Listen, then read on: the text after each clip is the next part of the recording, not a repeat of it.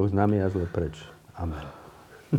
Dobrý večer, vážené dámy, páni, vážení čitatelia týždňa, návštevníci klubu pod lampou, ktorí nás sledujete v tieto posledné dni veľmi ťažkého roku 2022, ktoré sprevádzali jednak vojna na Ukrajine, vražda dvoch mladých ľudí na Zámockej, aj mnoho iných udalostí, o ktorých budeme dnes hovoriť.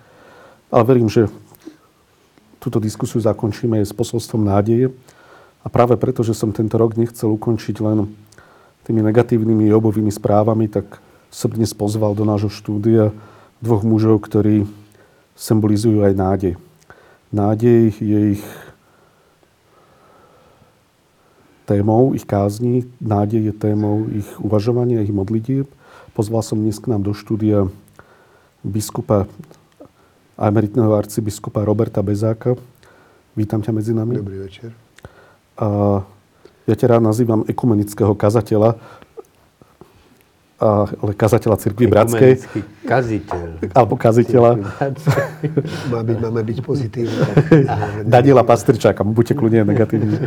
Sledujete diskusiu blížny Michala Oláha. Nedá mi um, pri tejto dnešnej diskusii, kde chceme zosumarizovať rok 2022, začať tou udalosťou, pri ktorej si ty včera, Robert, e, slúžil zádušnú svetu omšu za Vladimíra Krčmeryho a ty, Daniel, si držal čestnú stráž pri rakve Vladimíra Krčmeryho.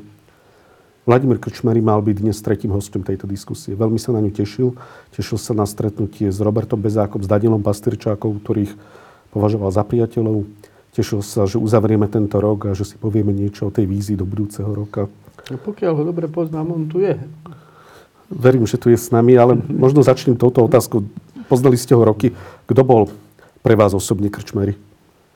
Daniel, začni teda. No, ja som, ja som Vládkovi Krčmery mu v niečom závidel. Uh, závidel som mu v istom zmysle jeho vieru, ktorá bola úplne nekomplikovaná, tradičná, ale pritom veľmi vrúcná a hlboká pokiaľ som mu rozumel, tak on si nekladol žiadne intelektuálne veľké otázky, neriešil proste pochybnosti, ktoré prináša nová doba, vedecké poznanie a všetky tie veci, ktoré pre mňa sú akože veľmi dôležité. No ale zároveň tá jeho viera bola ako keby takým motorom jeho aktivity, ktorú úplne zameral na ľudí, tých ľudí, ktorí najviac potrebujú pomoc a to, veď tým bol známy, že on keď niekde sa niečo stalo naozaj závažné, no tak tam bol, pomáhal, vytvoril množstvo misií. A ja som ho tak vnímal, že bol ako človek, napríklad pre mňa e, sú dôležité aj také, že otázky politického a verejného života. Zdalo sa mi, že pre neho to bolo úplne vedľajšie. Pre neho bolo dôležité, ako prakticky získať prostriedky, zorganizovať e, pomoc ľuďom v naozaj krajnej núdzi. A v tom sme sa líšili, ale v tom pravím, že ja, ktorý mám pocit, že by som možno mal menej myslieť a viac konať, tak bol pre mňa vzorom. Spomínam si na takú spoločnú našu iniciatívu, to bolo v čase, keď k nám prichádzala tá prvá vlna utečencov a u nás v kaplnke sa objavil taký taký celkom ostrý chlapík, vyzeral na pohľad, potetovaný, Réza e, z Iraku.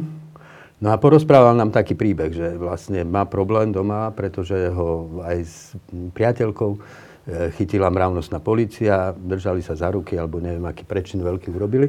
No a vypočúvali ich. No a on, ako náznak takej svojej vnútornej zbúry voči tomu proste režimu tej kultúry toho svojho štátu, tak sa nechal údajne u pravoslávnych kresťanov niekde mhm. tajne pokrstiť a tá dievčina to na ňoho povedala pri tom výsluchu. Uh-huh. Jeho otec, ktorý bol vysoko postavený nejaký štátny úradník, zistil, že sa proti nemu teda chystá proces, tak mu kúpil letenku a on teda prišiel na Slovensko. vycestoval, prišiel na Slovensko. No a tu, teda keď žiadal o azyl, tak sa stretol s totálnou akože nedôverou a odporom. Neverili mu, že sa nechal pokrstiť a proste robili mu všelijaké obštrukcie. V podstate v tej správe o ňom to bola spústu papierov a okrem iného ho skúšali, e, či vie očenáš na spameť, či, či pozná 10 Ako božích prikázania. Áno, áno, áno, že proste skúšali právo z jeho kresťanstva.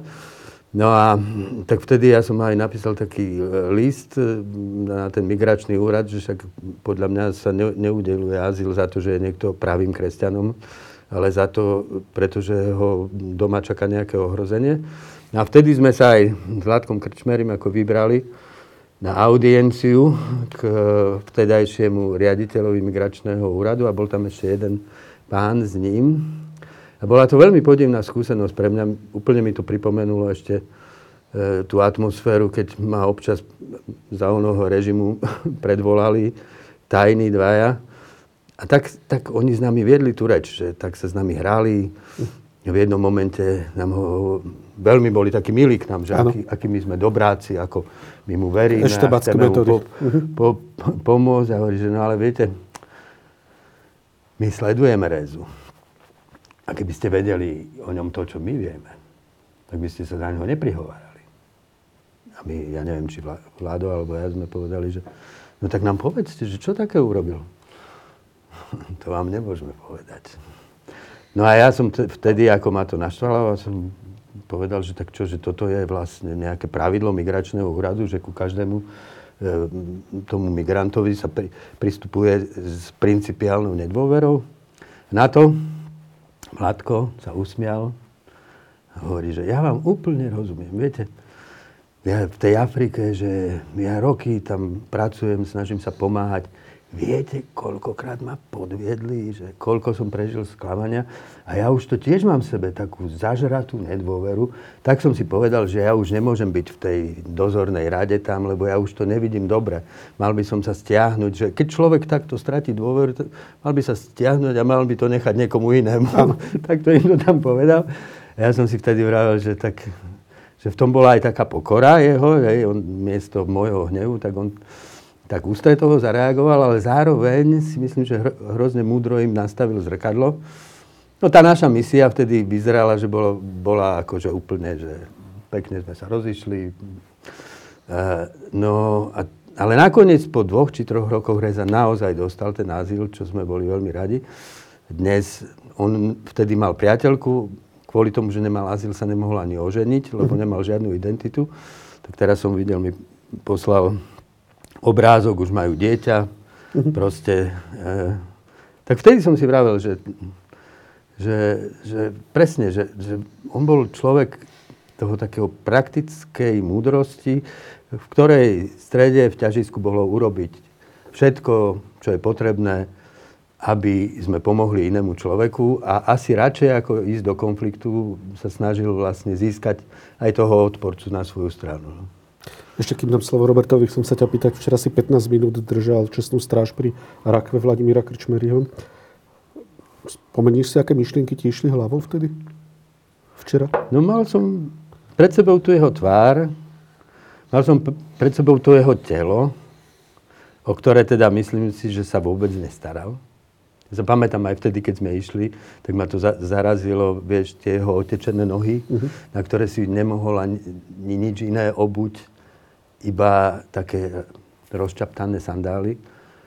Vravel som si, že on proste akože všetko robí pre iných a na seba ako keby zabudol, čo je krásne, ale, ale možno sa mohol troška viac o seba starať a možno by tu ešte bol. No, myslím si, že, že hej, to, to, to povedali, veľmi ma oslovilo to, čo hovorili tie jeho deti na tom pohrebe a neviem, ktoré z nich, z tých detí povedalo, že no on sa riadil tým, že milovať budeš Boha celým svojim srdcom, celou svojou mysľou, celou svojou vôľou a svojho blížneho ako seba samého.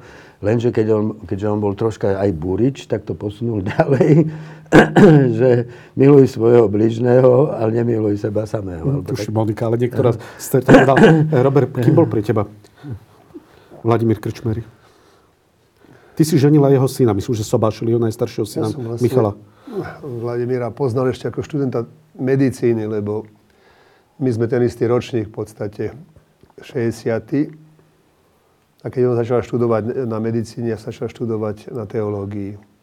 A tým, že boli také tie spoločenstva mladých ľudí, ktorí sa stretávali, tak ich tak naozaj ako keby mimo zákona, dá sa povedať, lebo však štát, tá policia, tá štebe sledovala nejaké aktivity, ktoré boli viac ako len návšteva chrámov a nejakých bohoslúžieb, ktoré boli dovolené. A tak nejaké tie výlety boli a tak ja vtedy som ho videl ako samozrejme mladého chlapca, ktorý ako som ho ja vnímal ako takého veľkého optimistu. A čocha som to pripisoval aj tomu, že to je tá Krčmeryho família, lebo oni v podstate boli známi aj skrz toho Silva Krčmeryho. To je také disidentský, ako keby mal taký disidentský štempel na sebe, že on teda musí, ako aj hovoríš, Daniel, o tej viere a tak, akože jednoducho sa nedá o Krčmeryho odstrihnúť od, od všetkého toho, čo sme vedeli, tajná církev a stretávania, krúžky to, čo vtedy som si na ňom všimol, bol práve taká, taký, taký nesmierny optimizmus. Všetko bolo ľahké, také, by som to povedal, že take it easy. Predsa len tá doba, ktoré v roku 79-80 ešte sme nevedeli, že skončí komunizmus, tak mi to pripadalo, že no, vôbec to také jednoduché nie je. A on ešte ako študent medicíny, však za, za, za ľahké veci sa vyhadzovalo z vysokých škôl alebo zo zamestnania.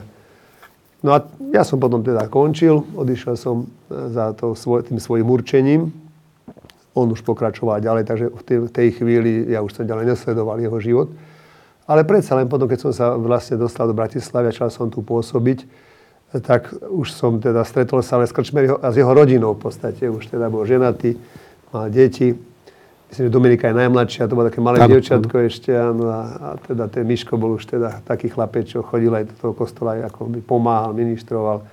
No a oni tak aj s, tou, s manželkou Tereskou sedávali v také, dosť vpredu. No a keď končilo potom, tak, tak tá, Dominika, tá Dominika vybehla a, a za ruku držala. To bolo také milé, mi to pripadalo, že taká ucelená rodina, že naozaj sa majú radi štyri deti. Muž so ženou, to nie je také jednoduché, to, to, vždy je to také potešenie pre toho duchovného, keď vidí, že tá rodina žije rovnakým takým spoločným životom. Ale tiež som nejako viacej nesledoval nejakú jeho tá, tá medicínsku kariéru. To som vedel, že je, taký, že tam vlastne v takej svojej šikovnosti, ako hovoríš, dokáže e, vytvoriť aj také zázemie, také filiálky, dá sa povedať dokonca po svete, hlavne v Keni. To, to, to sa nedalo ujsť, teda, to, ne, to, to, to sa dalo zistiť, lebo to bolo čosi mimoriadne pre, pre Slovensko, dá sa ja. povedať, že v tomto zmysle bol naozaj výnimočný, že z toho malého Slovenska vytvoril takéto medicínske zázemie a vybudoval tie filiálky a umožnil vlastne aj teda kolegom, doktorom, aby tam išli, pracovali. To je nesmierne. Potom sa aj venoval tej tropickej medicíne a vlastne myslím, že zachránil nejakých ľudí aj u nás, ktorí si doniesli odtiaľ nejaké malárie alebo nejaké vážne choroby. Ale nejako viacej už to nebolo. Až potom sa tak nejako nastúpalo to o mnoho viacej, keď prišiel COVID teda a mm-hmm. stalo sa to známe, ako boj, bojoval a ako aj proti nemu, však on zažil, mi aj sám spomínal, že ak čo zažil, aké, aké nenávisť. To je také zvláštne, že človek chce pomáhať a zažije potom, zažije, zažije hrozby dokonca na život, na smrť. No a tak nejako to potom, teda to som si už potom všimol, lebo nakoniec, ako keď sme sa aj dohodli, že sa tu stretneme, tak som ešte v televízii videl, že v Kútoch uh-huh. vyšiel pomáhať migrantom. No a, a zrazu teda je ranná správa, som čítal v novinách, že zomrel, teda je to vlastne môj, môj dá sa povedať, že kolega vo veku, tak ma aj, nie, že nastrašilo mňa, ale že veru, aká tá smrť vie byť, už uh-huh. nehľadí už na to. Máš určitý svoj vek ako aj Daniel povedal, či už sa staráš alebo nestaráš, však to nie je také. Pravdou ale je, že to môžem tak povedať, keďže som poznal tú rodinu naozaj zblízka, keďže som aj sobášil napríklad toho najstaršieho syna, takže mal som možnosť vidieť, ako spolu existujú, že naozaj on bol ten typ, ktorú, ktorý tú svoju tú, tú, tú, ako tú, tú, tú medicínu alebo to svoje doktorstvo žil naplno. Preto aj sa nestaral o seba, lebo on sa stal o druhých. Že, ako, on nebol ten, že lekár sám seba, on bol ten, že lekár vyliež druhých. A ja si myslím, že v tomto bol taký naozaj, že nehľadel na nič, na tých blížnych. A robil to nezišne, lebo ja si nemyslím, že to robil pre nejakú svoju osobnú slávu. A teda, aj keď ten pohreb bol taký slávnostný, ale nemyslím si, že robil to preto, aby mal taký slávnostný pohreb. Takú peknú vetu som čítal od pápeža Františka, že keď robíte dobro, nerobte to preto, aby vás ľudia chválili a oslavovali, a robte to preto, aby ste im pomohli, aby ľuďom ste pomohli a aby ste ľuďom inšpirovali k tomu, aby tiež mm. robili dobro. A ja myslím, že to takto to bolo v jeho živote, no. že on bol naozaj taký, akože, do, taký extra, do šírky, čo najviac. A na to, že to musím povedať ako na jeho, na, na jeho počesť a zase aj takým potešením, že to Slovensko preslávil tým, tým svojim účinkovaním. To všetko, čo ako, ako on vysunul vlastne aj, aj tú medicínu mimo Slovenska, tak to je u, niečo si vynimočné, pretože my mali, mali na, hrdí, na ľudí, ktorí tak ako on dokázali pomáhať aj svetu, nielen nejakému malému prostrediu a v tomto je, bol, bol jedinečný. Dá sa povedať o ňom, včera sme počuli mnoho slávnostných príhovorov, že zomrel jeden z najväčších Slovákov súčasnej doby? Čo sa medicíny týka tej pomoci, musíme to tak hodnotiť, ako budeme hrdí na ľudí, ktorí neostali len kde si budovať si taký, tú svoju kariéru. Mm-hmm. Ja si nemyslím, že to robil naozaj preto, aby si boli mramorové tabulky, kde si po svete. Lebo, a, a to je také pekné, že som stretol, povedzme, na tom kare ľudí, ktorí pracujú na tých, na tých, na tých filiálkach, teda na tých, na tých eh, vytvorených pracoviskách. A to sa mi páči. Že to nie je také, že niečo spravím a keď už to nerobím, tak to potom celé, celé zmizne. Ale to ďalej, ďalej existuje a ďalej to pracuje. Takže po tejto stránke Petka Čes tiež bol inšpiratívny pre mnohých ďalších. Áno, a v niečom vlastne tá veľkosť jeho osobnosti je v tom, že tie svoje profesionálne zdatnosti a proste všetky vedomosti spájal zároveň s veľmi silnou ľudskosťou. Že on, on je symbolom toho krásneho ľudského, čo môže vlastne v človeku vzniknúť a tým je veľkým človekom aj pre Slovensko, že vlastne však aj keď bol v tej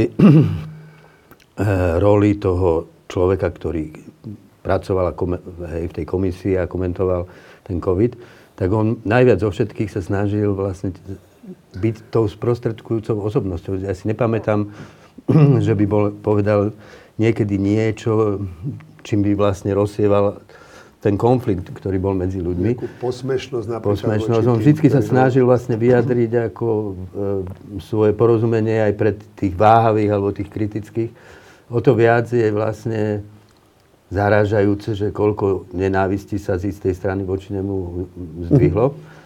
Ale hej, myslím si, že preto by môžeme povedať, že patrí medzi najväčších Slovákov súčasných, lebo uh, veď toto je krásne v človeku, je, keď sa tie schopnosti a dary, ktoré človek má, stretnú proste s uh, takým charakterom ľudskej obetavosti a ako sa to u neho stretlo. Jasne.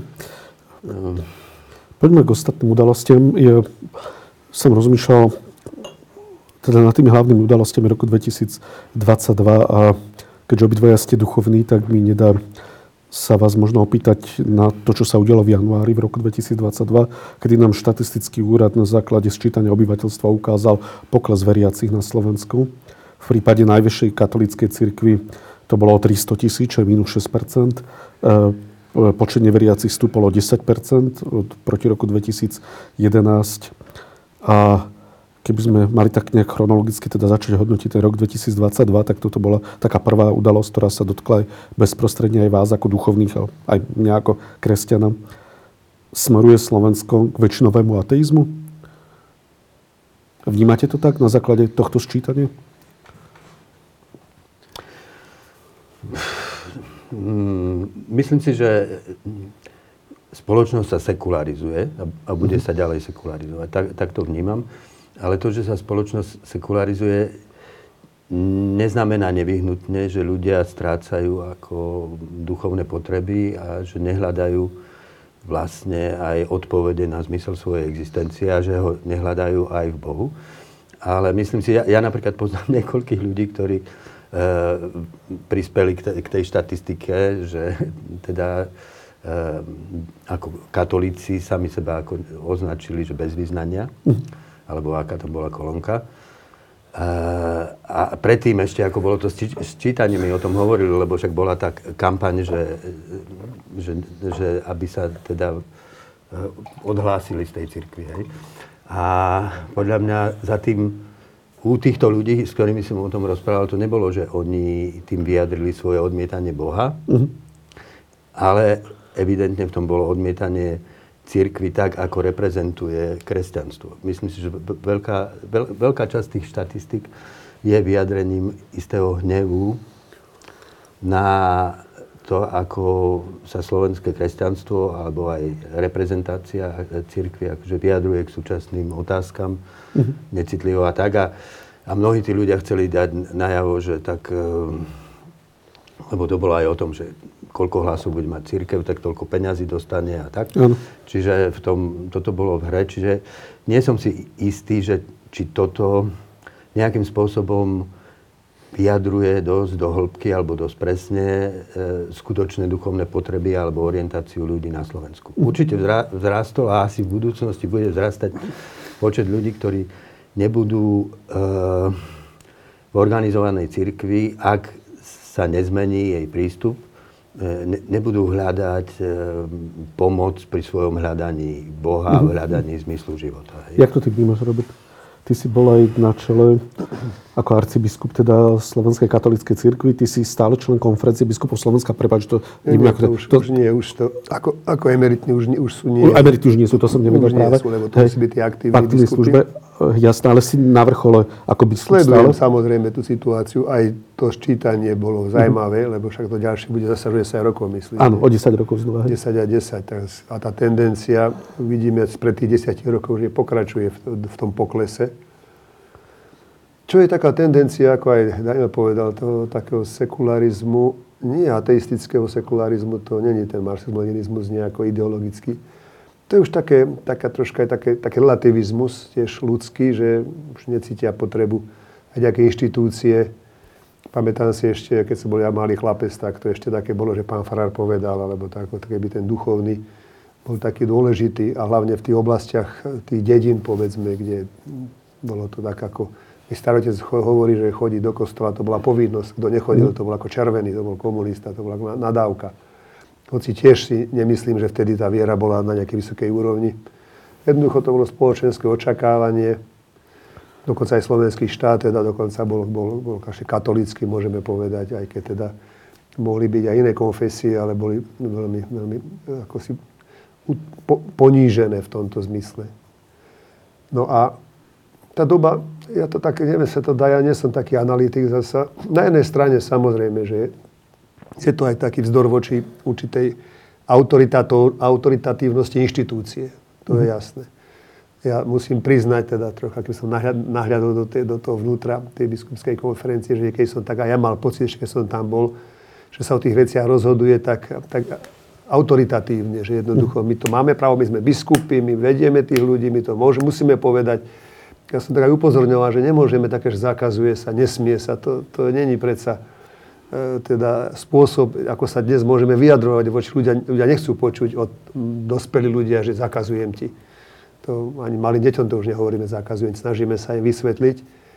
A to sa musel usmiať, keď povedali, no ale keď nepovieme to, zakazujeme, to bude slabé, akože to nemá tú, tú hodnotu, keď budeme hovoriť, že no, nemali by ste. Vieš, že sa tak diskutovalo vtedy o nejakých tých náboženstvách indických a tak, ktoré prichádzajú a teda, že či aj ako to, ako to že či učiť sa, by sa to mohli na, na katolických školách o nejaké mandale a také, ako, že nie, to je východná spiritualita, to my tu nechceme. A, no ale to sa nedá zastaviť, máme internet, všetko, tým, skorej musíme vedieť, akým spôsobom to môžeme ponúknuť a vysvetliť a, a, a nájsť možno aj tam niečo zaujímavé, čo môže byť pre nás krásne. Nakoniec, keď ste gotických chrámoch, vidíte tie okná vykladané, veď to je v podstate to isté, čo v tom Oriente. Takže je to, ako, je to jeden fakt, že teda, aby sme sa vedeli prihovoriť e, dnešným jazykom a teda boli aj otvorenejší a boli, mali aj odvahu teda pripustiť aj nejaké rizika hľadania. To církev není monolit a teda pokiaľ sa hýbeš kde si na kraji, tak isto z toho isto vypadneš. To je nebezpečenstvo. Čiže to je jeden faktor, ktorý ja vnímam, lebo mladí ľudia hlavne dnes už nie sú takí, že berú tú autoritatívnosť a tú inštitúciu Samozrejme, že musí aj, tá, aj, aj tí, ktorí sú teda ako si určení na to, musia skúmať seba samých, lebo to je tiež problém, že keď ten kňaz stále chce byť taký, taký diktátor v tom prostredí a, uh-huh. a, a hovorí ľuďom tak, voči ľuďom sa správa tak, je, tak že to znechucuje, tak to není problém. Dnešný človek sa necíti byť tým, že však keď počkaj, pôjdeš do pekla. To, čiže aj to je taký ďalší rozmer, je isté aj určité, určité e, takéto blahobyt. Ten blahobyt vedie k tomu, že keď sa máme dobre, všetko je zabezpečené. Darmo raz je to také, pre mňa taký paradox prichádza, že až vtedy, keď nám je zle, začneme sa modliť. Ja som to zažil tak na lietadle, leteli sme, kde si prišla veľká turbulencia aj tí ateisti sa prežehnávali a, a, a hrabali očenáš, ktorý sa, alebo sa, Pane Bože. Čiže neviem, že či toto je tiež taká, náš taký ľudský fenomén, že pokiaľ máme dobre, toho Pána Boha nepotrebujeme. A keď už nebude dobre, no tak potom sa budeme modliť. A nejako ten svet sa hýbe k tomu, že dobre nie je. No ja si myslím, že, že budeme musieť, aj keď teda ideme rozprávať o, o všetkom tom, čo v tom 2022 bolo, a to je vojna, pravda, všetky tie krízy a, a, a aj nenávisť medzi ľuďmi, že budeme musieť hľadať tú spiritualitu, ktorá by mala mať tie vertikálne parametre, že sa stále nejako vedieť rozprávať o tom Bohu. Môžu cirkvi niečo urobiť? Ty si akoby zástupca katolícké, ty, ak dovolíš, možno nekatolických cirkví, viem, že ich nezastupujete, ale môžu vôbec cirkvi niečo urobiť, aby zastavili túto sekularizáciu, alebo není to v moci cirkvi? Alebo je to vôbec zle položená otázka, že by cirkev mala niečo urobiť a angažovať sa v zastavení sekularizácie spoločnosti? To je ťažká otázka, ak už teda pokračovať v tej myšlienke, lebo je to veľmi náročná otázka tiež. Ako, ja by som ne, nepovedal, že je chybou, sa ktorú sme si potom museli povedať, Daniel, aj ty robíš chyby, a ja robím chyby, keď tam tí ľudia odchádzajú. Tých, za tých 300 tisíc menej je aj ako aj mojou vinou. Robíme, čo môžeme, samozrejme, ale povedať, to je ako výchova v rodine. Ako ten mm. otec isté aj tou matkou robia, čo môže, aby tie deti mali dobrý život, no ale tie deti majú aj právo aj na svoju slobodu a niekedy ju využijú aj proti, by som povedal. Áno. Čiže nechal by som tú slobodu ľuďom, áno. Otázka isté je, že církev by mala hľadať spôsoby, ako rozprávať dnešnému človeku. Nechcieť byť to auto, autoritou a nepovedať, takto to musí byť. A dať právo aj pomýliť sa. Alebo urobiť chybu. Ja v podstate e, nevnímam sekularizmus ako že ne, negatívny, negatívny jav. Že, a v niečom vlastne sekularizmus si tak troška vyslúžila církev sama. Že my sme proste... Církev formovala dejiny západného sveta po stáročia a v podstate práve kvôli tomu, že sa chovala alebo osvojila si postoj absolútneho vlastníka, absolútnej pravdy, tak vlastne priniesla náboženské schizmy, vojny, prekliatia, hej, že proste, však tie naše cirkvy sa navzájom preklínali v mene tej jedinej pravdu, tí, ktorú každá z nich vlastnila. No, a sekularizmus prišiel vlastne s akousi nádejou, že tak musíme vlastne tú církev odstaviť od moci, a, aby sme tu nejakým spôsobom udržali mier, čiže náboženstvo ne, nech sa do verejného života netlačí a tak ďalej. Ja si myslím, že v niečom, um, v niečom to tak má byť, však Ježiš povedal Pilátovi, že moje kráľovstvo nie je z tohto sveta, čiže v niečom... A dajte eh, cisárovi, čo je cisárovi. V niečom, samozrejme, že tie dejiny kresťanstva, keď církev bola pri moci, doniesla veľa dobrého, ale aj veľa zlého. A ten sekularizmus je vlastne eh, dôsledkom tých eh, zlíhaní práve tej mocenskej cirkvi. A myslím si, že istý paradox, ktorý ja vnímam, je, že, že vlastne hm, evanielium prinieslo do západného sveta veľký dôraz na individuálneho človeka. Hej? Ježiš povedal, že Božie kráľovstvo je vo vás. E, a keď sa pozrieme, akože to, čo delí možno západnú kultúru od tej východnej, tak to je práve ten proces individuácie jednotlivého človeka, povýšenie každého jedného človeka na osobnosť, individualitu. Hej. My teraz sa vnímame akože každá individuálna bytosť je dôležitá, hodnota, má svoj názor, niekedy to ide do extrému možno, ale, ale vlastne, veď to je práve jadrom kresťanstva, že poznať samého seba, e, prísť k oslobodeniu toho svojho ja som v sebe a poznať Boha, že to je vlastne jeden a ten istý proces. Lenže zároveň sme si historicky vytvorili cirkevné spoločenstva, ktoré sú vlastne postavené na opaku. Uh-huh. Nie na tom, že tu vlastne to spoločenstvo cirkvy stojí pri tom jednotlivcovi, rešpektuje jeho individualitu, pomáha mu na jeho individuálnej ceste, aby odhaloval naozaj autenticky a vnútorne ten svoj zmysel a ten svoj presah k Bohu, ale, ale prichádzame vlastne s akými si proste štruktúrou príkazov, zákazov, vysvetlení, aj takých vecí, na ktoré sa ľudia nepýtajú. Hej, to niekto hovorí, že kresťania majú všetky odpovede na otázky, ktoré nikto nekladie. A, a otázky, ktoré ľudia kladú, si nevšímame. Ja si myslím, že Halik to veľmi zdôrazňuje, že, že vlastne ten problém nie je, že my sme našli a oni hľadajú, ale že vlastne my môžeme byť hodnovernými spoločníkmi iných ľudí na ich duchovnej ceste, iba keď aj my budeme hľadajúci spolu s tými hľadajúcimi. Hej, že, a, a to musí byť autentické, nemôžem predstierať. Čiže pre mňa akože stretnúť sa s človekom, agnostikom v jeho hľadaní je svojím spôsobom prirodzené a jednoduché, lebo ja sám seba tiež vnímam ako hľadača. Ja proste už dávno nemám ten postoj, že by som mal v hlave a vo svojom učení absolútne poznanie absolútnej pravdy. Veď dokonca Apoštol Pavel, ktorého spisy sú súčasťou kánonu Novej zmluvy, napísal, že viete, no to je tak, že my z časti poznáme, z časti prorokujeme, ale všetko to je len ako pohľad do zahmleného zrkadla. Ale vtedy, keď príde to úplné, to čiastočné sa pominie a budeme poznať tak, ako sme Bohom poznaní. Čiže ja si myslím, že v tomto, by, v tomto sa kresťanstvo potrebuje radikálne zmeniť a potrebuje sa to zmeniť vlastne nie len... Musia to urobiť jednotlivci, ale je potrebné, aby sa aj charakter spoločenstiev zmenil, aby sa stal priestorom pre tých, ktorí sú skeptici so skeptikmi, ktorí sú slabí so slabými, ktorí vlastne prijímajú ľudí v tej ich situácii.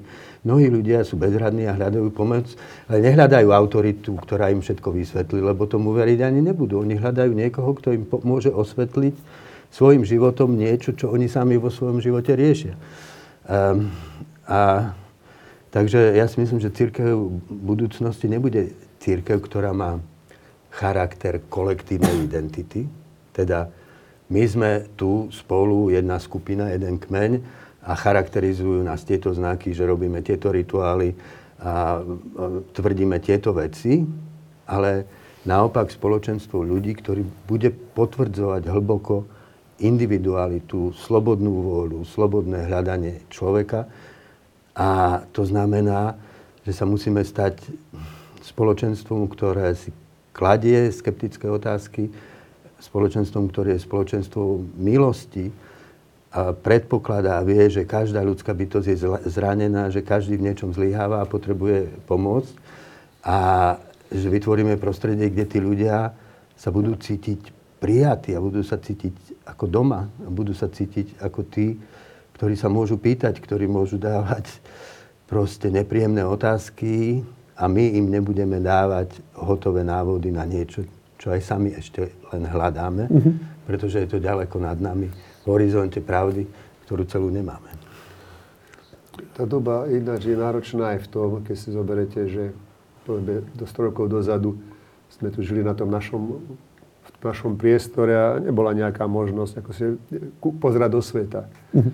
Ale dnes možnosť cestovania, nakoniec zoberieme to, že kresťanstvo to je jedna miliarda ľudí, No a, a čo tých ďalších 6, alebo teda ak to zoberieme, že tí už ako sú nejakí mimo jednoducho, bez morálky, bez, bez, bez vzťahu k, verti, teda k duchovnému. Nemožno povedať. A práve tí, že ľudia cestujú do Indie a do iných krajín tiež poznávajú buddhizmus, hinduizmus. Takisto aj islám, to nemôžeme my len že hrôza pred islámom, ale skutočný islám je vlastne náboženstvo pokoja a mieru. Človek ich musí obdivovať aj v tých príkazoch, ktoré majú denodenné modlitby, pravda, dať almužnu. Jednoducho to, to je len tak, že ja som obdivoval tiež, keď som bol v Palestíne, tak ten náš šofer autobusu o 12. zastavil autobus a šiel sa modliť. Mm-hmm. To v tom, na tie naše by sme sa my bali, ako, alebo hambili ako aj veriaci, že by sme sa išli prežehnať, ako by sme už tak hovoríme o sekularizácii, a neviem, či už my sami nie sme dostatočne sekulárni, ako v tom, čo aj Daniel hovorí, že byť ten autentický človek, akože nie, nechcem tým nikomu, nikomu byť ani na smiech, ani nikoho vysmievať, ale môže žiť tú vieru tak vnútorne, spontánne, že vyžaruje no, teda. Ja, ja, si, ja si myslím, že v, na, v našom svete v istom zmysle, v tom sekulárnom alebo takom materialistickom pohľade na človeka, je práve najviac ohrozené to, čo si na, najviac ceníme. A to je slobodná individualita. Lebo prísne vzaté, ak sa pozrieme na svet akože pohľadom materialistického naturalizmu, ak teda príjmeme to, že ľudská bytosť je len výsledkom slepých fyzických a chemických procesov, tak naše vedomie ja som, teda tá individualita, ktorú si tak ceníme, je v podstate ilúziou, a slobodnú vôľu tam žiadnu nemožno nájsť. Najviac si ceníme slobodnú vôľu, ale tá je najviac ohrozená práve tým, ako sa na človeka dívame. A ja naozaj si myslím, že človek budúcnosti bude hľadať e, spásu svojej individuality v tom, aby na novo duchovne pochopil človeka, aby, aby našiel nejaké potvrdenie toho, že aj sloboda, aj moja individualita, moje individuálne ja som, aj moja láska, aj moje moja schopnosť poznávať pravdu nie je len ilúziou nejakých, nejaký vedľajší produkt biochemických reakcií vo mne, ale že je to skutočnosť. Hej. Keď e, Pavel povedal, že tam, kde je duch, tam je sloboda, tak v kontexte práve tej dnešnej doby je to veľmi prorocké. Ale práve vravím, že ale to znamená obrátiť sa svojím spôsobom, obrátiť pozornosť skoro by sa dalo povedať, opačným smerom, ako ju bežne tradične církev upiera. Hej. Individualita je pre tradičné církevné inštitúcie skôr prekážkou, ktorú treba prekročiť alebo zlomiť, aby sa ten človek podrobil tomu, čo sa hlása. A my by sme práve tú individualitu mali potvrdzovať, prehlbovať a otvárať ju k tomu, aby som chápal svoju individualitu mhm. ako dar, ktorý som prijal a ktorú dávam tým ostatným. Ja by som ešte k tomu, no. len to, čo Daniel hovorí, že áno, to, to, to ťažšie to je, že doteraz tá církev tak troška to fungovalo ako škôlka alebo škole. Že teda učiteľ učil. A deti teda to prijali, naučili sa tú náuku, ale tá individualita znamená, že každý zodpovedný sám za seba. Uh-huh. Tá zodpovednosť už nie je taká, že niekto mi povie, čo máš robiť a si to určené nejako tak komunitne, ale že každý zodpovednosť musí zobrať sám za seba, za svoj život, za svoje zmýšľanie a má aj tú povinnosť. Že ja som sa netešil z toho sekularizmu, lebo to je mnoho ťažšie vlastne v tomto mhm. zmysle. Tá sloboda, ktorá prichádza, je, je sloboda, ktorú máš ty a čo si s tým spravil. Ako keď teda, ten, ten, ten, ako duša už má všetko, čo len chceš, no dobré, ale teraz o teba požiadajú, tú tvoju dušu a, a čo si si nahromadil, na čo ti to bude. Čiže ja si myslím, že naozaj ten svet pomaličky smeruje k tomu, že buď alebo, teda ste slob, áno, sme slobodnejší, to je fakt. Aj v, v rámci církvy, niekedy to musím povedať aj ja, že keď aj v rámci cirkvi, povedzme, e, že niekto by vystúpil, alebo teda kňaz, ktorý by odišiel, alebo, alebo reholná sestra, no tak to bola hrôza, to bol ako zradca. Rozvedený. A, áno, zradca, alebo rozvedený takisto. Alebo slobodná matka, to bol byľak, to je s tým jednoducho, keď sa nedalo žiť v tom prostredí. Ale toto všetko padlo určitým spôsobom, alebo sa to veľmi stíšilo, aj keď teda by to mohlo byť, ale už ja dnes musím sa usmiať, že napríklad aj tých veľmi zbožných rodinách príde syn domov, dovesie si dievčinu svoju a spia spolu v obývačke a už rodičia nič nepovedia. Sa zosobáš, áno, že už to zašlo ďalej. Že toto individuálne, a to by som ako apeloval, že pozor, to neznamená, že keď vystúpi z cirkvi, že už akože mám pokoj s každou morálkou. Ba naopak, teraz to musíš o mnoho viacej skúmať, sám sa s tým musíš zaoberať, lebo tú zodpovednosť máš za seba. A čo si si naždomáždil naozaj teda ak, čo si vlastne človek nazromaží? Ako, nebral by som to len, že teda dávam si vinu, alebo dávame si vinu, že to církev ne, nezvláda, lebo to nie je otázka len katolíckej. Každá z tých církví vidíme svoje problémy, má tých ľudí, ako, nenaberajú sa. Áno. A dobre, teda keď chceš byť taký slobodný, tak čo s tou slobodou robíš? Ako, tá, tá výzva by mala byť aj všetkým tým, ktorí teda neurobili tú čiaročku, a teda to nie je ani podstatné, to naozaj je bagateľ, že čo s tým svojím životom robíme, do akej miery tú svoju slobodu a tú individualitu aj budujeme. Lebo tu nejaký, nejaký stĺpec tu je daný, povedzme, niečo, čo človek, ja si nemyslím, že sme také ako keby prázdne bytie. Ak ten čl- Boh stvoril človeka, ak zoberieme to ako základnú premisu, tak niečo Božie v nás musí byť. To, čo aj, aj Daniel hovorí, že teda skúmajme to Božie v nás. Ako nie sme Bohmi, samozrejme, nemôžeme si robiť, čo chceme, ale niečo, čo vieme, že čo znamená, čo vieme, čo je láska. To, to vieme, tak sa smial, hovorím, že filozoficky, že aký je rozdiel medzi fackou a pohľadením. No žiadny. Lebo facka je len zrýchlené pohľadenie. Nie? Ale aký to je skutočný rozdiel, teda ontologicky to rozdiel je, aj keď filozoficky nie, lebo pohľadenie je, je znakom lásky, mám ťa rád, ale facka nie je znakom láska, ale facka skôr je znakom agresie, nenávisti. Takže to chcem povedať, že v nás sú tie parametre, také tie citlivé veci, cez ktoré vieme my rozlíšiť, cez vnútorné, nemusím hovoriť o svedomí, ale cez vnútorný hlas a, a vnímanie, akože ten Boh prihovára sa aj tým, ktorí sú sekulárni. A teraz otázka je aj pre nich, či ten Boží hlas počúvajú v sebe. Oni tiež vedia, že robia dobro alebo zlo. To, čo hovoríte, je veľmi dôležité, lebo aj my vidíme v cirkvách rôznych také modernistické hnutia, že výstup z cirkvi mm, v príslušných cirkvi nemá význam. Videli sme to predtým v čítaní, boli rôzne výzvy, častokrát od bývalých duchovných a teraz naozaj nastavujete zrkadlo vlastne aj takémuto chápaniu, že človek to nemá ľahšie, keď vystúpi z cirkvi alebo keď sa vzdá Nie, náboženstva, vzdá viery. Ale chcem sa posunúť trošičku ďalej. My sme hovorili o najvýznamnejšej udalosti, najmä teda pre západný svet, um, o vojne na Ukrajine. O vojne na Ukrajine, ktorá nás tu už takmer rok trápi, alebo teda necelý rok trápi, 9 mesiacov trápi, 10 mesiacov. A s tou vojnou sú spojené aj také trošku kontraverzné slova pápeža Františka, ktoré hovoria o tom, že možno to bol štekot NATO pred bránami Ruska, čo šéfa Kremlov priviedlo k rozpútaniu konfliktu. Tento výrok je trošičku vytrhnutý z kontextu z toho celého rozhovoru, ale aj tak bol vetrom do plachiet rôznym Putinovcom a trošičku vyvolalo otázku, že aby sme sa o už aj rozprávali, rozumie pápež tej vojne, rozumie pápež vlastne mm, východnej Európe, tomu, čo sme si tu my zažili, alebo vás sa to pýtam trošičku inak. Spochybňuje pápež František jednoznačnú vinu Ruska? V tejto vojne, alebo ako chápete tieto slova, lebo nebol to jediný výrok pápeža Františka. Ja ho nechcem zjednodušovať a chcem to ešte len rýchlo poviem porovnať s Kirilovými výrazmi, ktoré boli jednoznačne nie v prospech Ruska. Ako patriarcha pravoslavnej cirkvi on povedal, že každý, kto zomrie v tejto vojne na strane Ruska, tak pôjde rovno do kráľovstva nebeského. On sa vyjadril úplne jasne. Teda, pokiaľ pápežové slova ako keby trebalo dovysvetliť, dointerpretovať, Parolíny a iní sa k ním vyjadrovali, Kirilové slova boli jednoznačné v prospech Ruska. Ale chcem sa najprv spýtať na toho Františka, na nášho pápeža, teda nás dvoch pápeža, ty ho máš tiež rada, Daniel. Prečo sa pápež takto kontroverzne vyjadruje, Robert? A čo tým vlastne chce pápež povedať? Treba však, aj o tom spomínať, ja hovoril, ja si spomínam, že ja som tak obhajoval to, že veď nečakajme, že Pápež naozaj všetkému rozumie, do všetkého všetko vníma. Tiež má sprostredkované informácie. Trocha by som sa vrátil k tomu, čo sme hovorili o Vladimirovi Kašperím, že jednoducho pre ňoho mi tak pripadalo, že pre ňoho bol politikum ako keby nadstavba. On sa zachraňovať ľudí. A veľmi sa tým ne, nezaujíma, čo niekedy mohlo byť aj problémom potom, lebo sa ako keby sa tým, aj nie tým ľuďom, ktorí by som ja chcela, aby vedľa nich stál, stál vedľa nich, lebo vedel, že mu môžu pomôcť v podstate zachraňovať ľudí a už to ostatné, že teda zmýšľanie a, a, a politika toho ako keby nezaujímalo. Tak troška si myslím, že to platí aj o Františkovi, že on chce zachraňovať ľudí.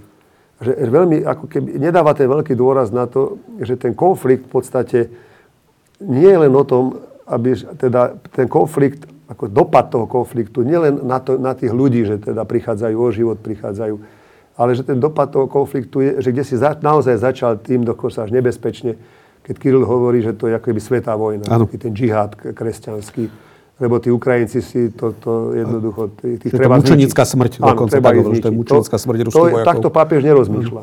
Ja si myslím, že, že toto sa nedohodnú s Kirilom. Pápež plače nad tým, že ľudia trpia a myslím, že nedávno, tak aj pár, pár nejakých týždňov dozadu bolo, že on hovoril o tej bolesti, o tom trápení a sa rozplakal, dokonca ostal ticho. Že ja, ja vnímam aj z mojej osobnej skúsenosti, že pre ňu ako keby to, to, to takéto spravodlivostné, že kto má chybu, kto nemá chybu, bolo nastavba. Pre ňu je to dôležité, že ako to je možné, že ľudia sa zabíjajú, že trpia, že si ubližujú. Že ako keby to s tým treba prestať. Uh-huh. A, a toto, toto musíme, to také gro toho, lebo však to má pravdu, lebo zasa hovorí, že kto má chybu, kto nemá chybu, je to veľmi delikátne. Tým nechcem povedať, že väčšia chyba je na, na, že na koho je väčšia chyba. Ako to je, to je ten problém, že, že vždy niekto môže to spôsobiť. Ako naozaj môže byť, že si na Donbase, na Donbase Ukrajinci zbijú nejakého Rusa a, a má, má byť z toho svetový konflikt, tak to je, to je naivná predstava. Ale žiaľ Bohu to tak aj býva. Mm. Ako keby na juhu u nás na Slovensku niekto zbil, ja viem, Maďara a teraz čo bude z toho konflikt medzi Slovenskou a Maďarskou a možno, však pamätáme si aj Hedvigu napríklad Majinovu, tiež Jasne. také niečo. A čo z toho vzniklo? A to bol, to bol jeden, jeden prípad taký. A, a hneď to dostalo ako keby medzinárodnú, medzinárodnú toho konflikt. A toto mi tiež tak, takže ja by som bol taký opatrnejší v tom, lebo na druhej strane si myslím, že, že on má veľmi má dobré srdce. Že nepozerá na to... František. Áno, ako som ho ja vnímal, že on na to pozerá srdcom uh-huh. a nie tým ráciom. Nie je veľmi, lebo keby sme chceli tým ráciom, tak by musel to analyzovať a povedať, tak áno, 24. februára tam prišli Rusi, teda zautočili, bijú tých Ukrajincov. A teraz čo? Musí byť morálna kvalifikácia. Tak tí Rusi sú zlí. No toto pápež nechce povedať. Prečo nie? Ja si myslím, že ako keby nechával ten priestor, áno, toto je niečo, čo, čo teda vyčítajú povedzme aj Piovi 12, že teda sa nepostavili proti fašizmu. Židia hovorili, že tichý pápež no, dokonca, že, že, že sa nevyjadrovali no, jasne. A na druhej strane aj to je treba povedať, že napríklad, myslím, že v Belgicku to bolo, že keď vydal ten svoj dokument Brenner Zorge, teda s horlivou starostlivosťou, a ten bol proti fašizmu, to ho neprečítali, lebo sa nám tu spôsobí hrôzu. To keď my toto prečítame po kostole, tak Nemci nás začnú, začnú na kostoli spalovať a, a reholníkov zatvárať a kniazov do väzenia. Však v Polsku to aj bolo. A ja si tak myslím, že aký pápež tak nejako dúfal, že tou svojou takou ako si opatrnosťou, že, že ako napomôže cirkvi. A teda nemusí to byť pravoslávna, ale tam sú aj, aj katolická cirkev tam je, teda aj, aj grekatolická cirkev tam je, že, že toto môže byť taký dôvodom, že, že nepoviem to tak ako na, prísne, nepoviem to tak, že čo ten Putin aj, aj s tým Kirilom, ako takto môžete fungovať. Je to taká, taký, ako keby takým znakom, môže to byť tej takého defetizmu, takej slabosti, že keď teda sa veci jasne mhm. pomenujú, a, vy, a vyliečia sa tým, vyriešia sa. Je zase pravda, a ešte len, prepáč Daniel, že nikto nenesieme tú obrovskú zodpovednosť tak, pápeža Františka, ktorý je aj štátnik. A zase, ale samozrejme, ako som sa rozprával o tom s Ukrajincami na Slovensku, ale aj na Ukrajine, oni majú pá, pocit, že pápež za nimi dosť nestojí, ako keby on ako keby nestal za tými obeťami dostatočne. A, a Kirilave nazval, že je Putinovým ministrantom. On sa, pápež František sa mnohokrát, on hneď, keď si spomínate po začiatku vojny, pár týždňov, išiel na ruské veľvyslanectvo v Ríme, kde našiel zavreté dvere a kde sa s ním ani nestretol a veľvyslanec. A vyčítal jeho, jeho postoj. Áno, mali sa vedieť stretnúť aj v Jeruzaleme. Ide. Daniel, čo si ty myslíš o týchto slovách pápeža Františka? No, ja, ja mám pápeža Františka rád, ale priznám sa, že teda hlavne v tej prvej fáze ma jeho postoje sklamali dosť hlboko. Uh, je pravda, že odvtedy sa niekoľkokrát vyjadril dostatočne jasne, aj keď ja by som čakal väčšiu radikalitu. e, takže sa postavil na stranu Ukrajiny, myslím, že jednoznačne, ale e, áno, na, najviac mám pocit dokonca, že to bola, považujem to za veľkú chybu, keď v čase, keď sa jednalo o to, aby Západ sa čo najrychlejšie rozhodol z, po, podporovať Ukrajinu zbraňami, tak nielen ten výrok povedal, ale začal kritizovať práve to zbrojenie. zbrojenie, čo v rovine všeobecnej je všeobecná pravda, že najlepšie bolo odzbrojiť planetu a ja som tiež pacifista, keby sa to dalo. Lenže my žijeme v situácii, ktorá nám zase položila na stôl to, že v okamihu, keď sa nájde na svete mocnosť, ktorá chce ako ovládnuť svet, nastoliť proste svoju moc a úplne e, proste cynicky sa díva na slabosť západu, ktoré, ktorý sa chce vyhnúť vojne, je, neexistuje akože iná cesta, ako proti tej moci postaviť moc, moc zbraní. Hej? A Čiže ne, neviem, podľa mňa tie motívy boli rôzne. Ja si myslím, že to, čo ja som vždy na Františkovi oceňoval, bolo to, že on sa snažil stavať mosty. Hej? Mosty medzi rôznymi stranami. Ale aj pre mňa, ktorý som tiež človekom stredu a zdôrazňujem to, že treba stred a okrúhly stôl, je, je táto situácia takým vážnym varovaním, že existujú situácie, keď si treba uvedomiť, že žiadny okrúhly stôl už neexistuje. V podstate e, dohovárať sa na miery, s krajinou, ktorá proste začala veľké vojenské cvičenie na hraniciach Ukrajiny. Každému hovorila, že nič sa nedeje. Ešte deň pred no, inváziou si tele, tele, a možno ten človek, čo hovoril o tom štekaní, e, proste na dvere na to bol práve ten francúzsky pre, prezident. Hej, e, s ktorým telefonoval Putin deň predtým, ako napadli Ukrajinu e, slovo za slovom boli lži, proste podvody a, a, a vlastne Rusko napadlo suverénny štát Dokonca proste, že keď to sledujete, tak oni vyhlasujú, že Ukrajina ako národ neexistuje Existuje, a tak ďalej a tak ďalej.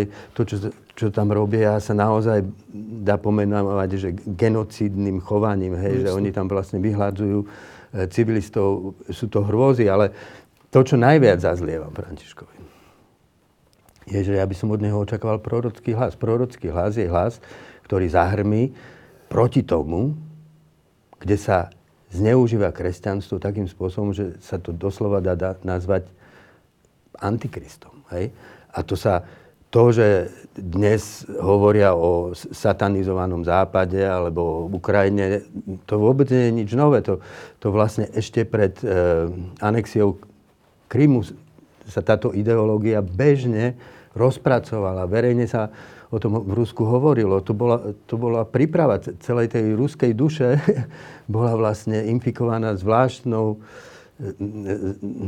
zvláštnym takým gulášom, kde sa na jednej strane akože pravoslávne, jediné, čisté práve kresťanstvo miešalo spolu s nejakou slova, slovanskou ezoterikou a dokonca do toho sa pekne dal ešte zamiešať aj, aj rehabilitácia stalinizmu ateistického. Hej? A, a táto ideológia, ktorá mala mnohých hovorcov, ale jeden z veľmi výrečných bol Dugin, ktorý o tom, že sa chystá posledná veľká bitka apokalyptická, v ktorom proste Rusko e, na čele ducho, s duchovným vodcom Kirilom a cárom Putinom, hej, zachránia svet od skazeného, de- dehumanizovaného západu.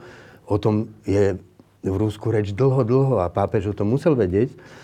A proste ja si neviem, ja si myslím, že v dnešnom svete neexistuje väčší je antitéza alebo väčšie ohrozenie Evanielia, ako je toto zneužitie Krista proti nemu samému. A tam by som, tam by som čakal od, od papeža, že to proste povie úplne natvrdo a rovno.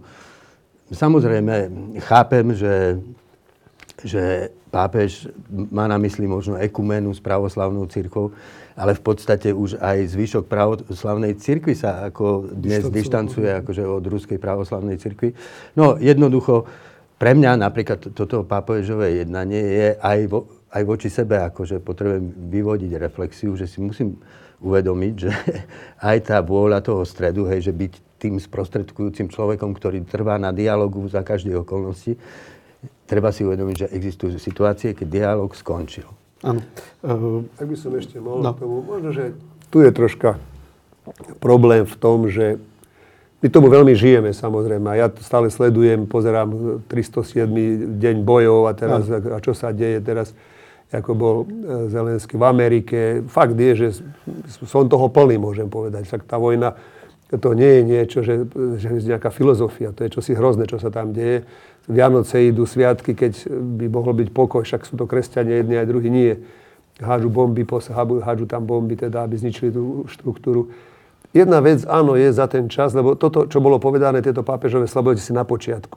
Takže možno to tak ešte muselo vyznieť, ale potom všetkom už, čo sa udialo, už není žiadna pochybnosť, keď dokonca v Rusku vydal, vyšiel zákon, ktorý tých, ktorí spáchajú aj nejaký teda zločinný skutok, keďže to robia pre, akože pre dobro tej, tej všeobecnej vojenskej operácie, tak je to bez trestu. To je hrozná, hrozný, zákon, hrozný zákon, že ak nejako, ako znásilní nejakú ženu alebo zabije, to není problém, lebo však je špeciálna vojenská operácia, tej sa to môže. Že tam už musí pápež už akože dať pozor, ak mu to povedia. No a to je práve, čo chcem povedať, že neviem, či má tie isté informácie, čo mám ja a čo máš ty a či všetko to sleduje a či aj vníma ja, nie, ja, ja, aj túto nešťastnú ja ideu myslím, napríklad ja, ja si myslím, že on musí mať tú, tie Bojí informácie. sa, že ja by som až nemal až takú dôveru vieš, v tak, také tie schopnosti. Lebo on je dosť samostatný. Ja, ja si myslím, že tam zohráva istú ro, rolu, vieš, že kritici Františka, z ktorých som sa smial trocha, hej, tí, taký práve správa, tak tí mu vyčítajú, že, že je veľmi blízko vlastne takým tým lavicovým ideológiám. A nie som si istý, lebo existuje proste, lebo tá opatrnosť voči označeniu Ruska ako proste toho jednoznačného agresora je často spojená s istou takou akože nevraživosťou voči západu, západu a reprezentovanú Amerikou ako tým proste kapitalizmom a tak ďalej.